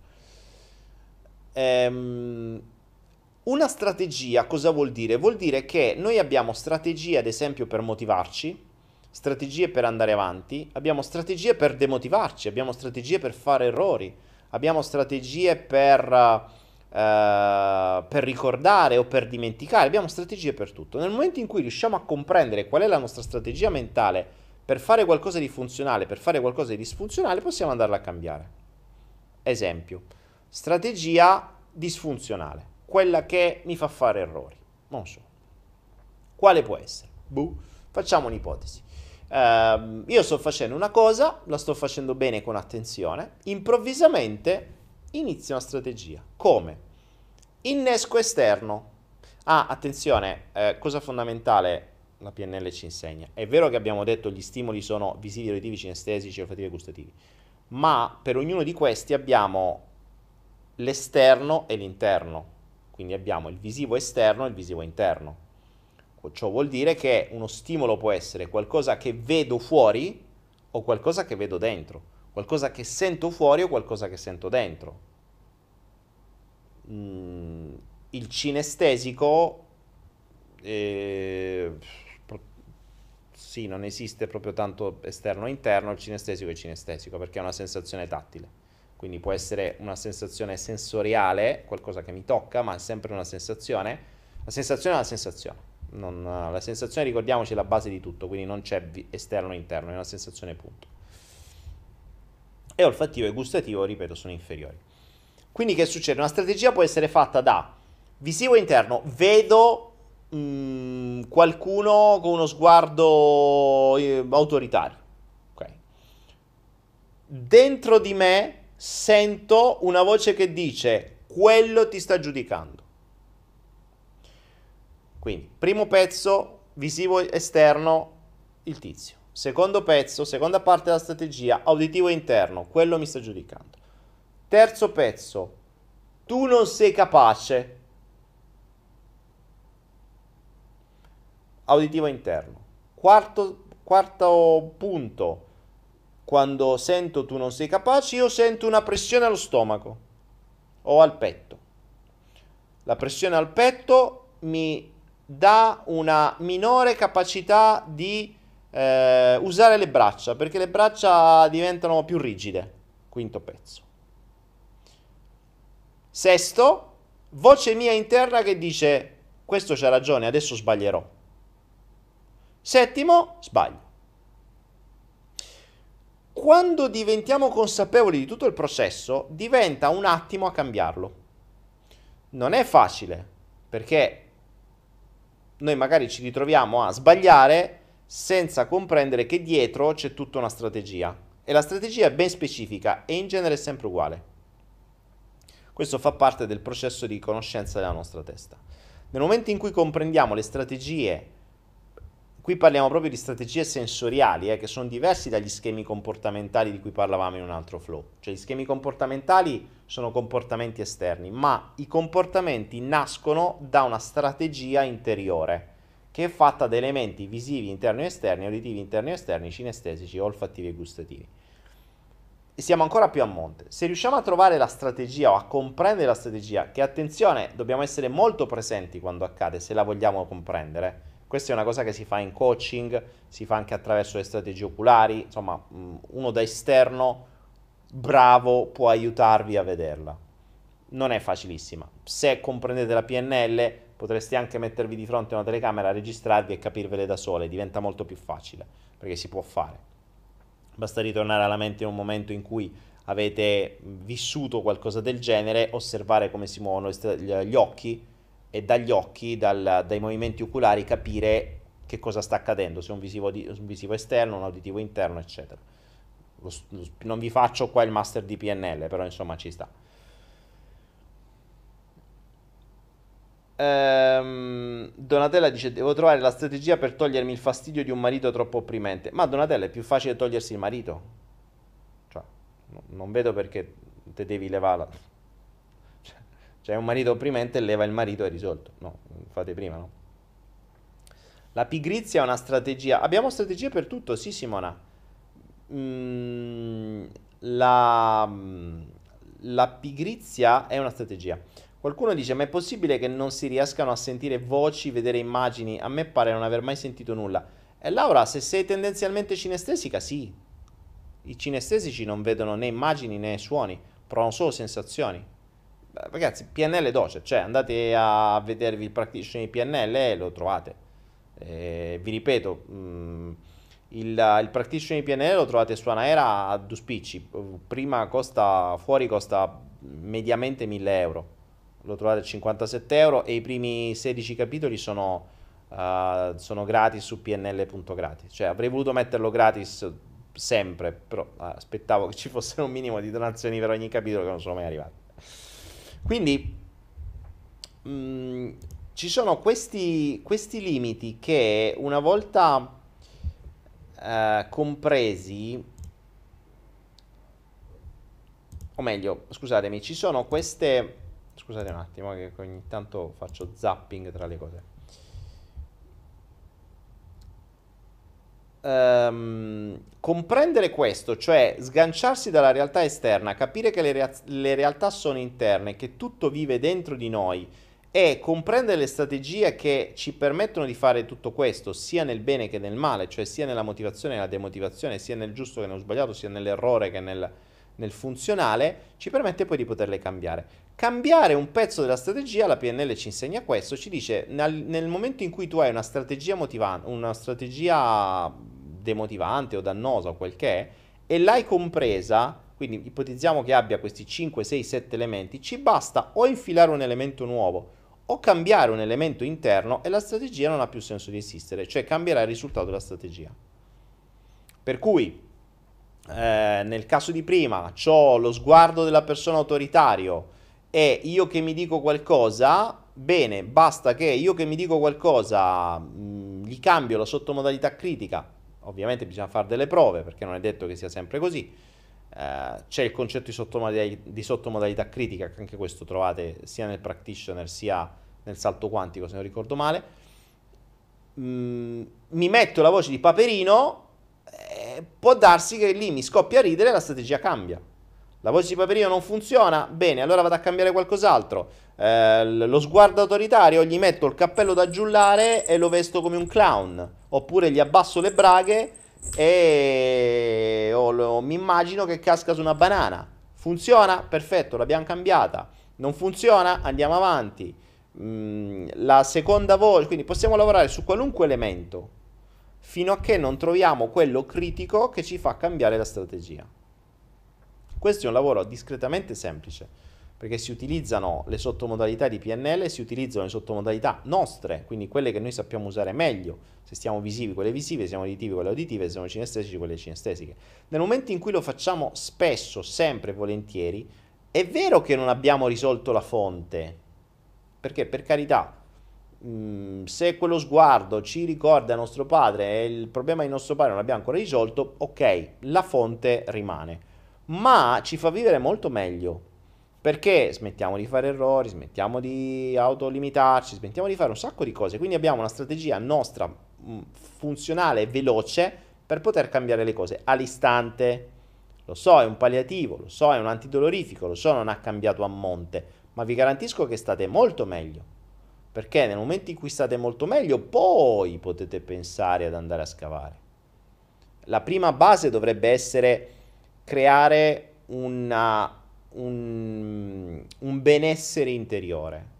Nel salto, nel salto quantico propongo la sfida dei 40 giorni, cioè nel momento in cui sappiamo come mm, movimentare tutte queste cose dentro di noi, vi sfido per 40 giorni a cambiare entro due minuti, o meglio entro 4 minuti, quindi avere due minuti per scovare l'emozione negativa e altri due minuti per cambiarla con tutte le tecniche che imparate per 40 giorni consecutivi. Se riuscirete a farlo per 40 giorni consecutivi, la vostra vita sarà re- letteralmente cambiata. Ovviamente se nei 40 giorni vi fate fregare, dovete ricominciare i 40 giorni. Potrebbero volerci anni, mm, non so quanti di voi l'hanno finita, io ci misi 6 mesi per finirla, ma dopo 6 mesi mi ha cambiato letteralmente la vita, perché la mia mente ha creato una nuova strategia che era quella di cambiare le strategie all'istante con tutte le tecniche che sapevo in maniera tale da tenermi sempre in uno stato positivo. Quindi di non vedere più problemi ma vedere soluzioni, di non uh, avere più stati negativi che mi potessero portare in situazioni demotivanti o disfunzionali o quel che era. Ed è stato molto utile perché crei una strategia nuova mentale che ti aiuta costantemente, costantemente. Vediamo che cosa dite. Leggo un po' quello che mi state dicendo, eh? Vediamo un po'. Allora, Baxor dice come posso superare la timidezza? Eh, Baxor, uh, ti ripeto, guardati il salto quantico prima di tutto, usa tutte le tecniche del salto quantico e poi se non ci riesci bisogna trovare qualcos'altro, ma intanto usa quelle. Perché una delle cose che mh, ho sempre detto alla gente che mi dice "Ah, ma sai io voglio cambiare". Sì, ok, non mi dire che vuoi cambiare, dimmi che cosa hai usato fino adesso, cioè dimmi quanto ti sei impegnato a cambiare le cose. Perché se, dici, se l'unico impegno a cambiare è dire di voler cambiare e poi non fai assolutamente niente, mm, cioè, lascia perdere. Cioè, raccontalo a qualcun altro.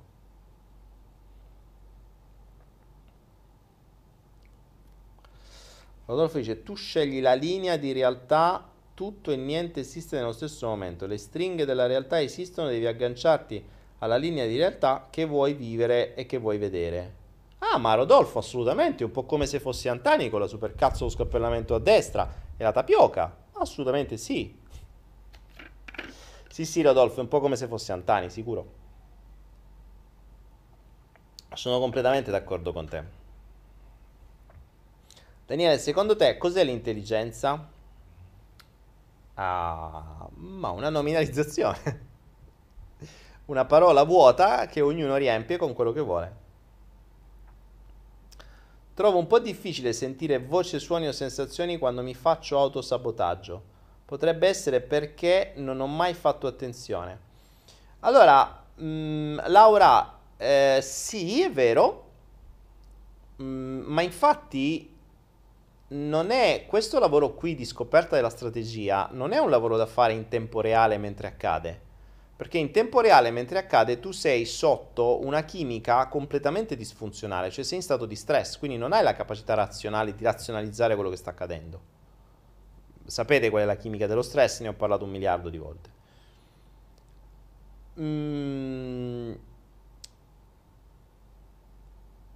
Invece il modo migliore è quando stai tranquilla, ricordare la scena e osservare attentamente quello che accade. Può essere un ottimo modo nel momento in cui comprendi i movimenti oculari, LEM che si studiano in PNL, stare ad occhi aperti di fronte a una telecamera, registrarti mentre ricordi la scena, prendere nota prima di tutto di, dei vari punti che tu, che tu noti e poi riguardarti con i movimenti oculari, perché dai movimenti oculari potresti renderti conto che c'è un passaggio di cui non ti sei resa conto. Non, non scendo nei dettagli, se no devo fare veramente mezzo master di PNL, però i movimenti oculari cioè, servono a questi. L'intelligenza non è la capacità di adattarsi ai cambiamenti? Andrew, Beh, per Andrew è questa qui. Per Andrew è questa qui. Per la Coifiocchi, Antani come se fosse vice sindaco, esatto.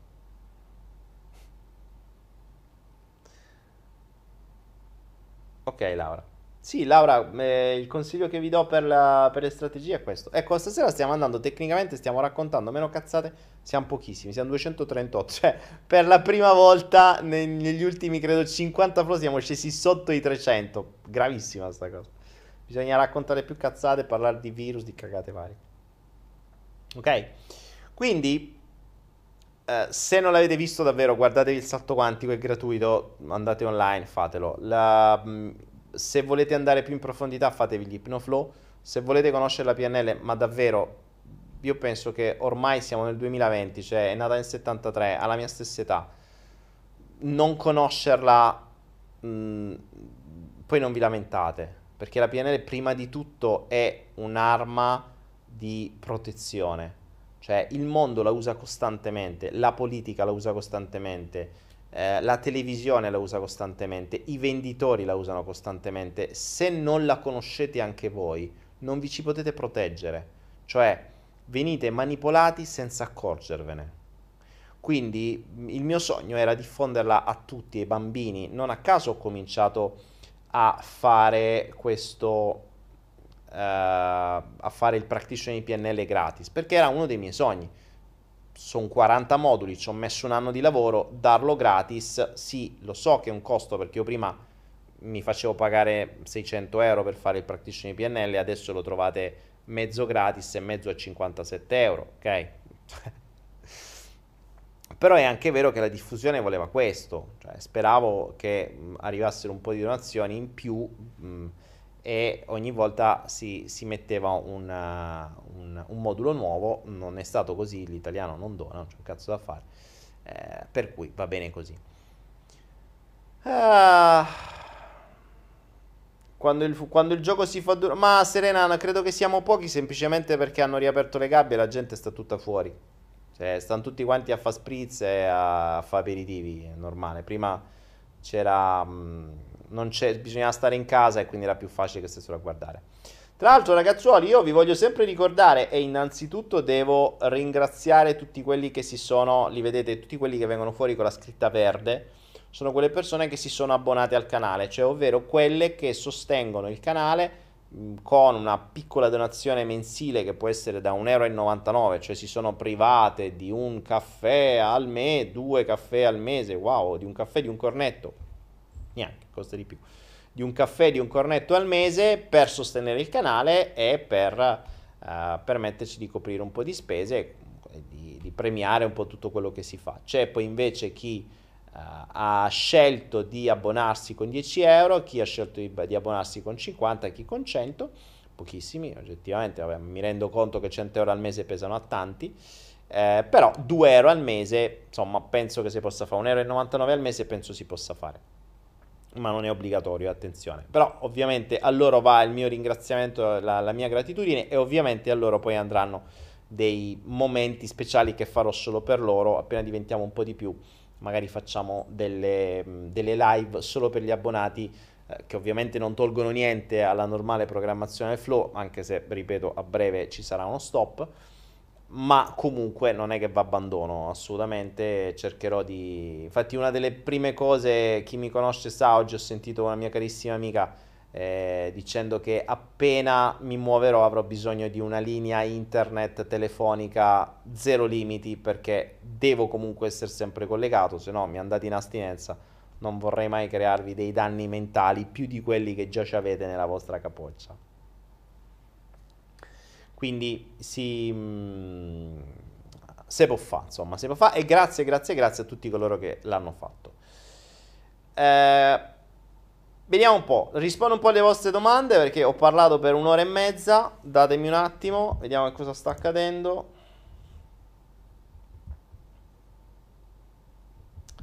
Allora, allora, allora. Io ogni tanto sentite il mio mouse che clicca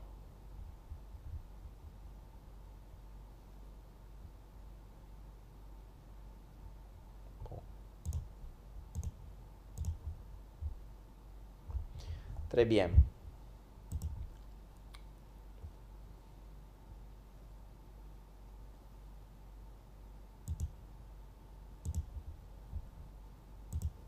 Vediamo un po' di vostre domande.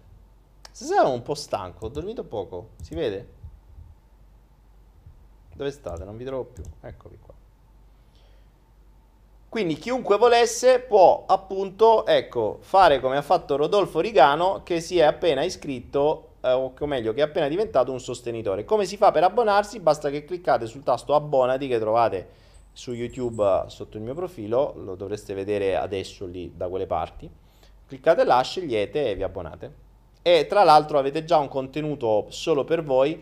Eh, ricordatevi che io per gli abbonati posso comunicare solo attraverso la tab community, quindi troverete i post nella community che verranno messi solo per voi e, e ehm, ho, dato ad esempio un mini corso di yoga fatto dalla nostra trainer inglese uh, di Hatha Yoga che doveva andare su Anaera e che intanto adesso è stato messo solo per gli abbonati, ma poi farò io anch'io per delle cose per voi.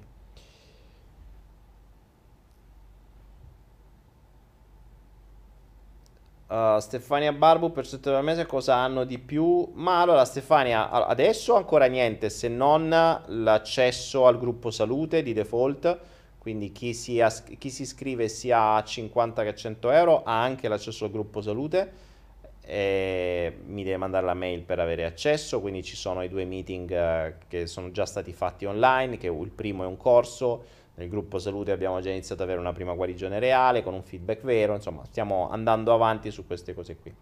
Quindi questa è la prima parte. Poi appena saremo un po' di più magari si fa qualcosa per voi soltanto, quindi magari se si è anche soltanto 5-10 persone, si fa un live solo per voi, diventa molto più mh, intenso perché posso, eh, non dico che sono coaching uh, vere e proprie, ma diventa un, una sorta di webinar per pochissime persone dove posso rispondere a qualcosa di un po' più approfondito, più nello specifico magari.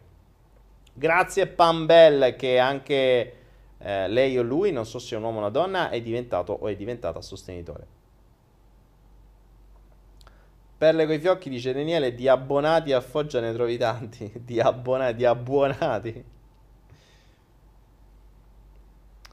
Che cosa fai se ti entra un pellicano in casa? Figo. Mm. Sarebbe carino un pellicano. Bello, non mi è mai capitato. Mi sono entrati dei piccioni in casa, ma non dei... Ad esempio potresti girare a Foggia con il cappello da giullare e nessuno ti noterebbe. Ah, potrebbe essere.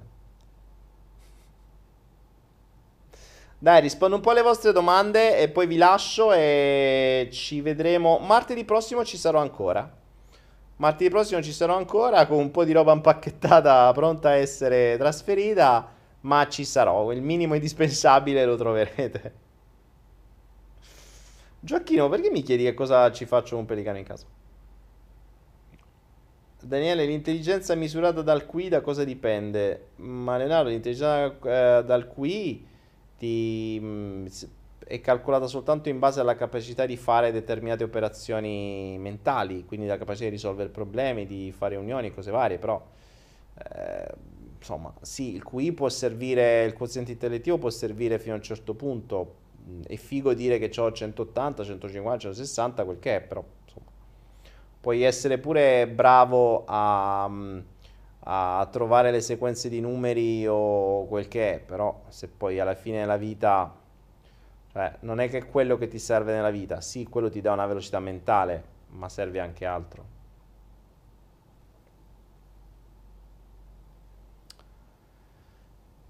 Come si può cambiare uno stato dove si sta quasi continuamente giù di morale, che sembra ormai uno stato mentale normale? Eh, allora, Giorgio, mm, dipende perché potrebbero esserci diverse cause, potrebbero esserci cause mentali, potrebbero esserci cause fisiche, potrebbero esserci carenze fisiche, come stiamo scoprendo nel gruppo salute. Eh, può essere una- un connubio dei due e dovremmo capire un po' le cause. Per cui se ad esempio hai una causa mentale, non so, eh, sono stato lasciato o sono senza soldi o quel che è, allora potrei dirti, ok, c'è un- una causa mentale, però se magari hai una vita normale, io conosco, conosciuto persone che avevano vite anche decenti, anche belle, ma erano costantemente tristi, cioè depresse, anzi ti dirò, le persone più ricche sono o eh, meglio stanno fuori, più insoddisfatte stanno dentro. Io ero uno di questi. Quindi difficile dire... mm, difficile dire dare una risposta senza avere un contesto. Ricordatevi, il contesto è fondamentale, è fondamentale il contesto, ok? È veramente fondamentale. Ah, prima hai detto che anche la pigrizia fa parte di questo argomento. In che senso? Come smantellarla? Come sentire voci, immagini, sensazioni nella pigrizia? Ma Laura, allora abbiamo delle strategie per qualunque cosa, ok? Mm, io sono pigro, io sono tendenzialmente pigro. Per cui eh, la mia strategia, aspetta, adesso la chiedo al mio inconscio, te la tiro fuori. Dunque, strategia della pigrizia. Facciamola in diretta, va, vediamo un attimo. Fatemi trovare la mia strategia pigrizia. Tra l'altro è una strategia che ha- mi si è applicata proprio oggi. Perché oggi stavo ripulendo un mio quadernino di... dove mh, scrivo alcune idee, alcuni progetti che potrei fare o alcune cose che dovrei fare e stavo rileggendo mh, tutta una serie di idee. E in effetti stavo dicendo, cavolo, però effettivamente, mm, effettivamente è da un po' che non sviluppo idee nuove, non faccio progetti nuovi. In quel momento è partita una parte, che è quella che vorrebbe fare, dire, che, che cerca stimoli, vuole, fa, dice, dall'altra è partita la strategia della, pri- della pigrizia, che ha cominciato a dire, a che pro? Perché te devi impicciare? Che te manca? Per quale motivo lo vorresti fare? Quindi la pigrizia nel mio caso è una strategia che sono delle voci che mi fanno delle domande a cui io devo dare delle risposte, per esempio. Nel mio caso, eh, attenzione, non è che sia nel caso di tutti. Nel caso in cui determinate risposte non vengano date nel modo pigro, allora agisco. Ehm, per me, ad esempio, creare nuovi progetti è qualcosa di dopaminico, cioè qualcosa di piacevole. Per cui se non ho un piacere superiore in qualcos'altro, parto con nuovi progetti. Oppure, ad esempio, eh, il mondo delle criptovalute, degli investimenti. Mm, se non ho altro di più motivante da fare, gioco lì. È un po' un giocattolo. Poi sì, magari guadagni, perdi, però è comunque una fonte di piacere. Così come, ad esempio, oggi una cosa che odio, ma veramente odio visceralmente, è caricare video su YouTube, cioè una cosa che mi fa proprio fastidio. Però so che è utile, so che serve, il, adesso YouTube è diventato ancora più difficile, cioè ancora più lento, cercano di fare le cose migliori e le rallentano. Madonna, stanotte mi sono fatto due palle, mezza giornata a caricare le domande e le risposte di YouTube che ogni tanto metto online, no? Solo che non è soltanto un caricamento, e crea le schede, crea la descrizione, crea i titoli e metti tutte le cose, devi, devi completare... Sento dei rumori strani dietro. Devi completare 5-6 schede e ti stufi un po'. Per cui nel mio caso la pigrizia è Scusate, mi sento dei rumori strani, non so se c'è qualche animale strano che appare, magari un cobra. Ehm, la pigrizia per me sono delle, delle strategie auditive che fanno delle domande, quindi per me auditivo interno, auditivo interno, auditivo interno, auditivo interno. Quindi auditivo interno che mi fanno domande, auditivo interno che si dà una risposta. Mm, in questo caso io potrei cambiare la risposta e diventare meno pigro. Però eh, se la pigrizia è una fonte dopaminica, ecco ad esempio per me questo è fondamentale, cioè se la pigrizia è inteso come non faccio niente, in realtà stai sempre facendo qualcosa. Però se nella pigrizia del non fare è comunque piacevole perché c'è piacere in quello, allora preferisco essere pigro. Cioè non fare, eh, non affaccendarmi. Se invece la pigrizia non mi dà stimoli, allora faccio altro che potrebbe anche essere qualcosa mh, di, di, molto affaccendoso. Eh, chi mi ha conosciuto ai vecchi tempi sa che se inizio un progetto diventa una macchina, ma non dormo, cioè finché non finisco, non finisco. Ecco, da un po' questo non lo faccio più, ma perché? Perché è più piacevole dormire in qualche modo, cioè è più piacevole avere del tempo. Certo che se poi ho del tempo e lo uso per guardare la televisione, cose inutili, ma anche no, faccio qualcosa di più piacevole. Quindi è questo il principio. Eh, penso che alla base, io ho sempre detto una roba, credo che il più grosso problema della gente è che non ha niente di motivante da fare. Cioè, se non, è un po' come la risposta che darei poi a quell'amico, mm, uh, quell'amico che ha detto come, mm, cos'è che aveva detto, come faccio a uscire da uno stato negativo costante ma probabilmente trova qualcosa che ti piaccia fare. Perché se non hai un vero scopo nella vita, questo è il vero problema di tantissima gente. Cioè, io non capisco, a volte c'è gente che si accanisce mm, su, su, che ne so, si incazza per un sacco di cose, si accanisce su delle minchiate. E, cioè, non ha senso. Dimostri che non hai veramente niente di meglio da fare. E, ripeto, sono le azioni che determinano le direzioni, non le chiacchiere. Cioè, non è, c'è il vecchio detto che dice, non è il fischio che fa muovere il treno. Cioè, non è che se il treno fischia di più corre più veloce, no, sono le azioni, sono il, il carbone che metti nella caldaia e l'elettricità che gli dai. Quindi sono le azioni pratiche che determinano le direzioni, le chiacchiere stanno a zero. Se non hai un qualcosa di veramente motivante che ti appassiona, che ti piace, che ti dà piacere vero, eh, da noi sì. Cioè, perdi tempo a guardare amici o a guardarti le serie su Netflix, poi magari alcune serie su Netflix sono pure interessanti. Quindi, prima di tutto troviamoci qualcosa che ci interessa davvero fare e che ci dà piacere, perché sennò continueremo a cercare piacere da altre parti.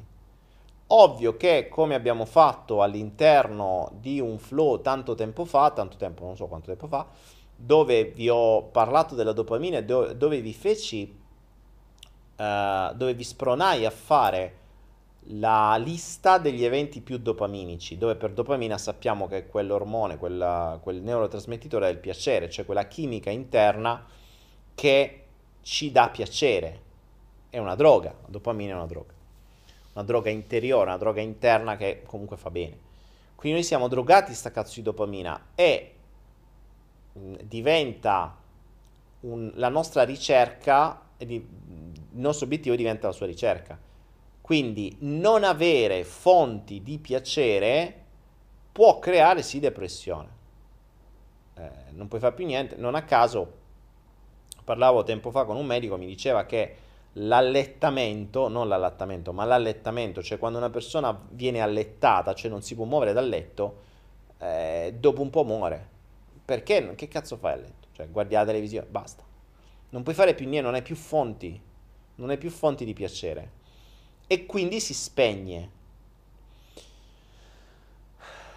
Eh, c'è gente che si alletta da sola, cioè c'è gente che è abile e magari si alletta da sola stando seduta davanti alla televisione 20 ore al giorno. Trovate le vostre passioni, mh, mm, trovate ciò che vi fa piacere. Quando trovate ciò che vi fa piacere, inseguitelo, cercatelo. Eh, quella mia lista, proprio quel, in quell'occasione di quel flow, non so se riusciamo a ritrovarlo nel, um, nel flow sulla dopamina, io fui il primo, come so, sapete, canalizzo, per cui non è che me le preparo prima, vengono fuori qua, parlo per due ore, ma non ho preparato assolutamente niente se non il titolo che a volte manco mi ricordo.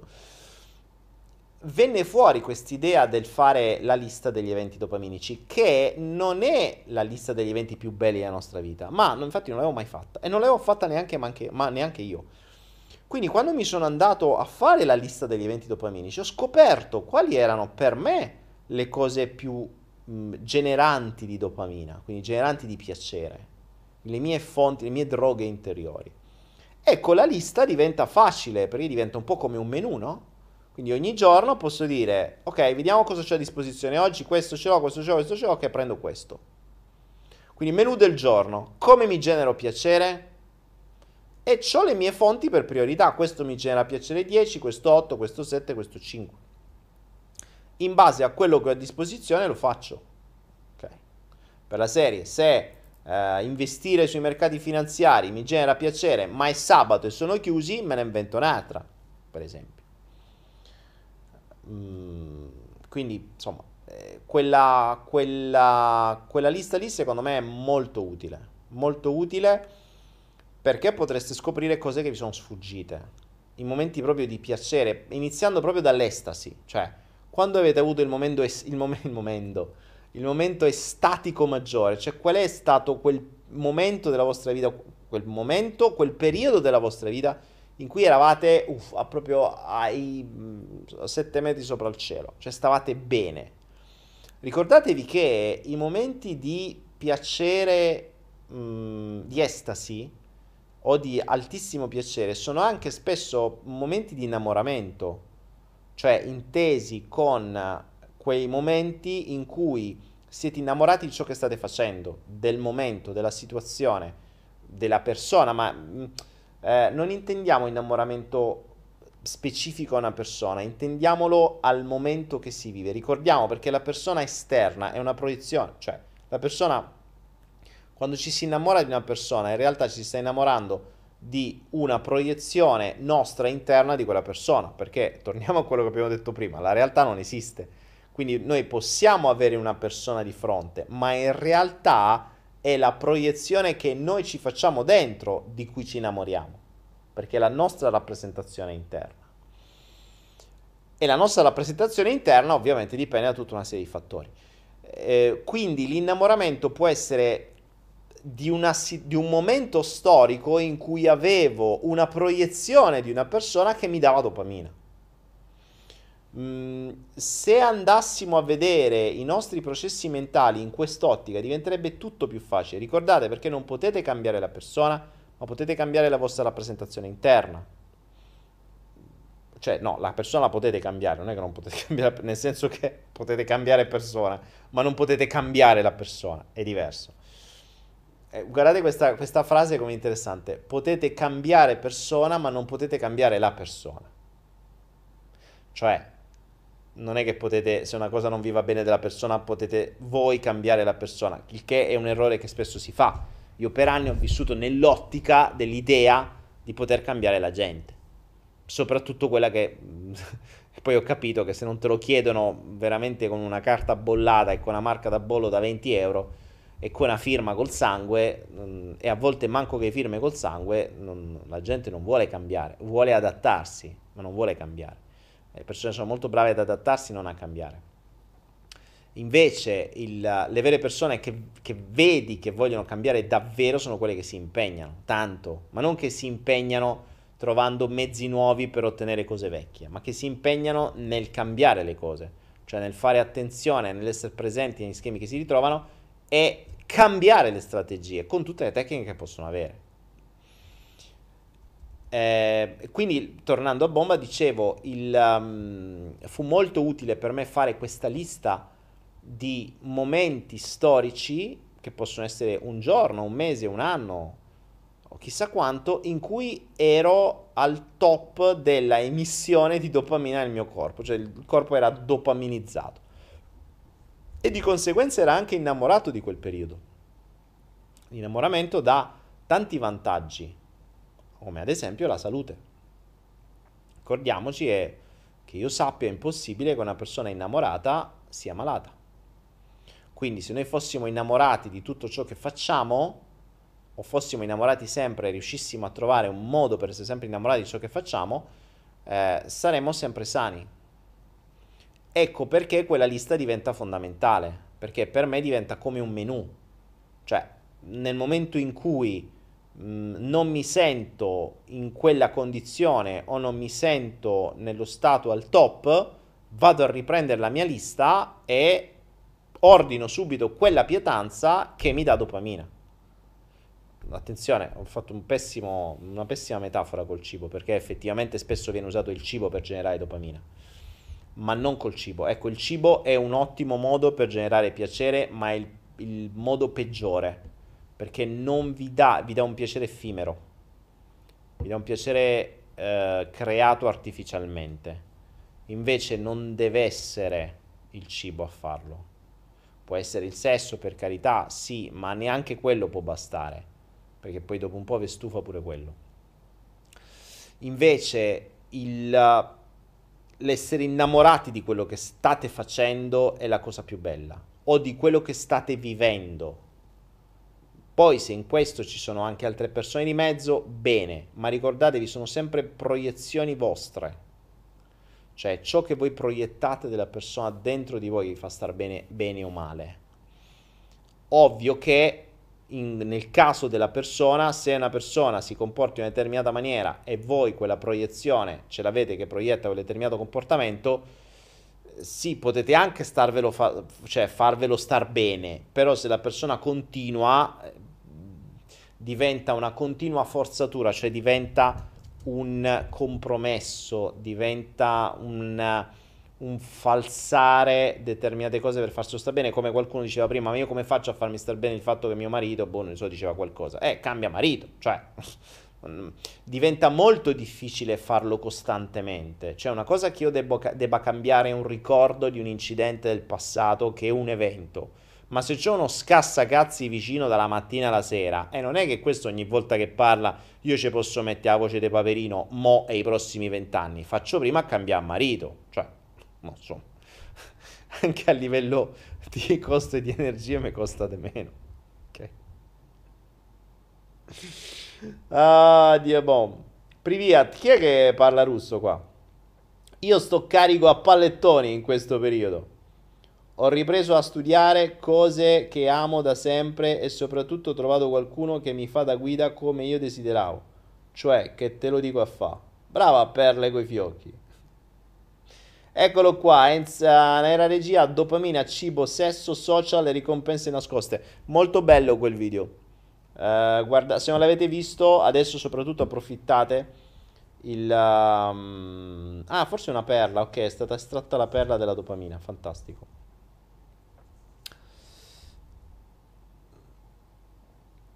Carascio Sparisipa. Rodolfo, chi è che, che, che se, parli russo? Poi c'è pure Enzo Trading che parla russo. Leonardo Gianfelice, Daniele, uno dei miei fastidi è quando sento una persona che crede all'informazione di regime. Cosa devo capire? Ma fregatene! Fregatene! Mm, e, pu- abbi compassione più che fastidio. Cioè, che devi fare? Eh, non è che puoi, puoi fargli cambiare qualcosa. Tizi dice l'innamoramento è tosto da sciogliere. Enzo Treri, cavolo, Enzo Treri, se mi scrivi in russo, aspetta, cos'è che hai scritto? Non lo ricordo più il cirillico, ci ho perso la mano. Uh, vas, vas, cazzo hai scritto? Ah, mi devo rivedere il cirillico. Vedi, non mi serve più il cirillico, non lo uso più.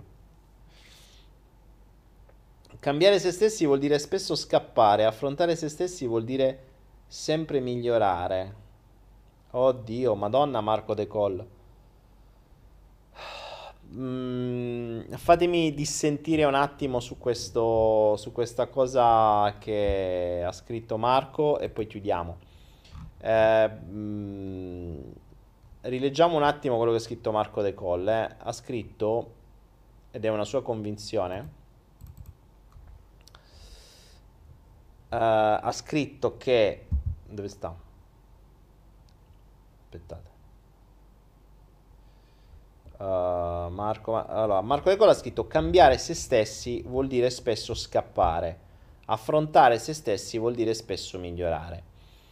Marco, non so in base a quali esperienze dici una cosa del genere. Mm, però vorrei farti ragionare su una cosa. Nel nostro corpo non c'è niente che non cambi. Mm, tu hai un corpo nuovo al massimo ogni due anni le nostre cellule cambiano costantemente. Tu sei cambiato costantemente. Il corpo che avevi a due anni non è lo stesso che hai adesso. La forza che avevi a due anni non è la stessa che avevi a sette, non è la stessa che avevi a venti, non è la stessa che avevi a quaranta. Le conoscenze che avevi a due anni sono diverse da quelle da 5, da 10, da 15. I sogni, i pensieri che avevi a due anni sono cambiati a 5, sono cambiati a 10, sono cambiati a 20, sono cambiati a 40. La consapevolezza è cambiata. Alcune cose che però non cambiano sono gli schemi comportamentali, sono la reiterazione di traumi e proprio lo scappare da quel passato vuol dire non cambiare.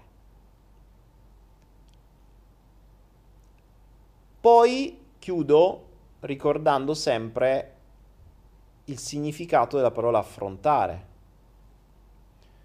che è stata una delle cose che ho imparato molto presto quando ho cominciato a lavorare su me stesso e poi a lavorare sugli altri. Affrontare è una parola che si usa in guerra. Affronti un nemico, cioè vai fronte a fronte, te metti là come due bufali con le corna che combattono. Qui ci sono i combattimenti di bufali. I bufali si affrontano. Quando si affrontano, uno vince e l'altro muore, ma uno vince e l'altro arriva scrociato. Ora, se tu parti dall'idea di affrontare te stesso, vuol dire che uno ne esce vincitore e l'altro ne esce morto. Ma sei sempre tu. Cioè, come puoi pretendere di affrontare, cioè di entrare in guerra con qualcuno che sta dentro di te? E poi, perché si entra in guerra? In guerra si entra ad esempio nelle guerre sante, per avere ragione sul fatto che quello che dice uno è vero e quello che dice l'altro è falso. Quindi, in quest'ottica mi stai dicendo che secondo te la cosa migliore è entrare in guerra con delle parti di te per dimostrare che tu c'hai ragione e loro ci hanno torto. Voglio solo farvi ragionare su una, su una cosa e poi chiudo. Entrare in guerra con delle parti interiori è la cosa più stupida che io ho fatto prima e che tante persone continuano a fare. Perché? Perché tu che parli e scrivi queste cose su YouTube hai una mente così limitata e così povera di capacità quindi potremmo dire hai delle armi che sono una penna, mm, non so, puoi avere un chiodo, puoi avere una forchetta, perché quello è il limite della mente cosciente, però si crede Dio, o peggio ancora a volte si crede sto cazzo. Quindi sei nessuno, ma te credi sto cazzo. E c'hai due armi. E vuoi andare ad affrontare quei personaggi che stanno dentro di te, dimenticando che quei personaggi che stanno dentro di te comandano tutti i tuoi sistemi biologici, il battito del tuo cuore, il tuo respiro, il tuo flusso sanguigno, il tuo stomaco, la tua digestione, le tue cellule, il tuo sistema immunitario. Quindi è come se tu volessi andare ad affrontare tu con una penna l'esercito intero americano che ha le bombe atomiche, i missili, le navi, le, le portaerei, gli F-35, 36, gli Stealth e tutto il resto. Ma tu ti credi talmente stoga che dici io con sta penna mo vengo là e te sei in culo. Consiglio finale di questo flow. Scordatevi di affrontare quello che avete dentro di voi. L'unica cosa che potete fare con sta penna è attaccarci una bella bandierina bianca e dici scusa, ehi, sono quello che sta fuori, sono quell'idiota che sta fuori. Scusa, fino ad oggi ho capito un cazzo, sono appena sceso dal piedistallo, adesso posso scendere nel pozzo con la bandiera bianca? Mi fate un attimo capire che cosa succede qua dentro, perché finora non ci ho capito una mazza. Mi sono liberato dall'idea di essere sto Cristo e quell'altro, ho capito di avere torto su, tur- su, tutto, ho capito che non ho ancora capito una mazza di quello che ho dentro di me, che mi spiegate un attimo a bandierina bianca.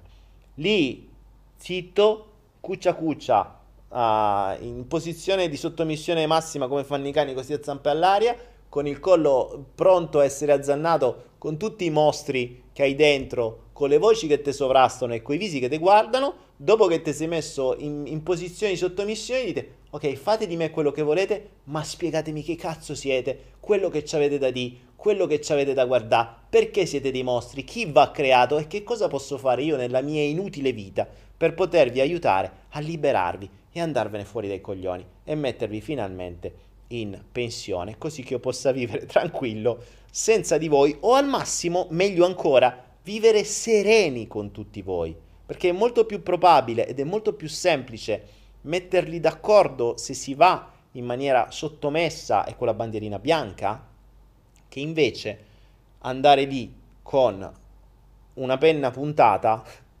pensando che sia una bomba atomica. Quindi smettete di pensare di affrontare voi stessi, perché è una battaglia che avrete già perso. Grazie a tutti. Buonanotte. There's a vagabond man, citizen of the world, is a clown of his thoughts and his words. Like a cat, sometimes fast and sometimes much more slow, and his song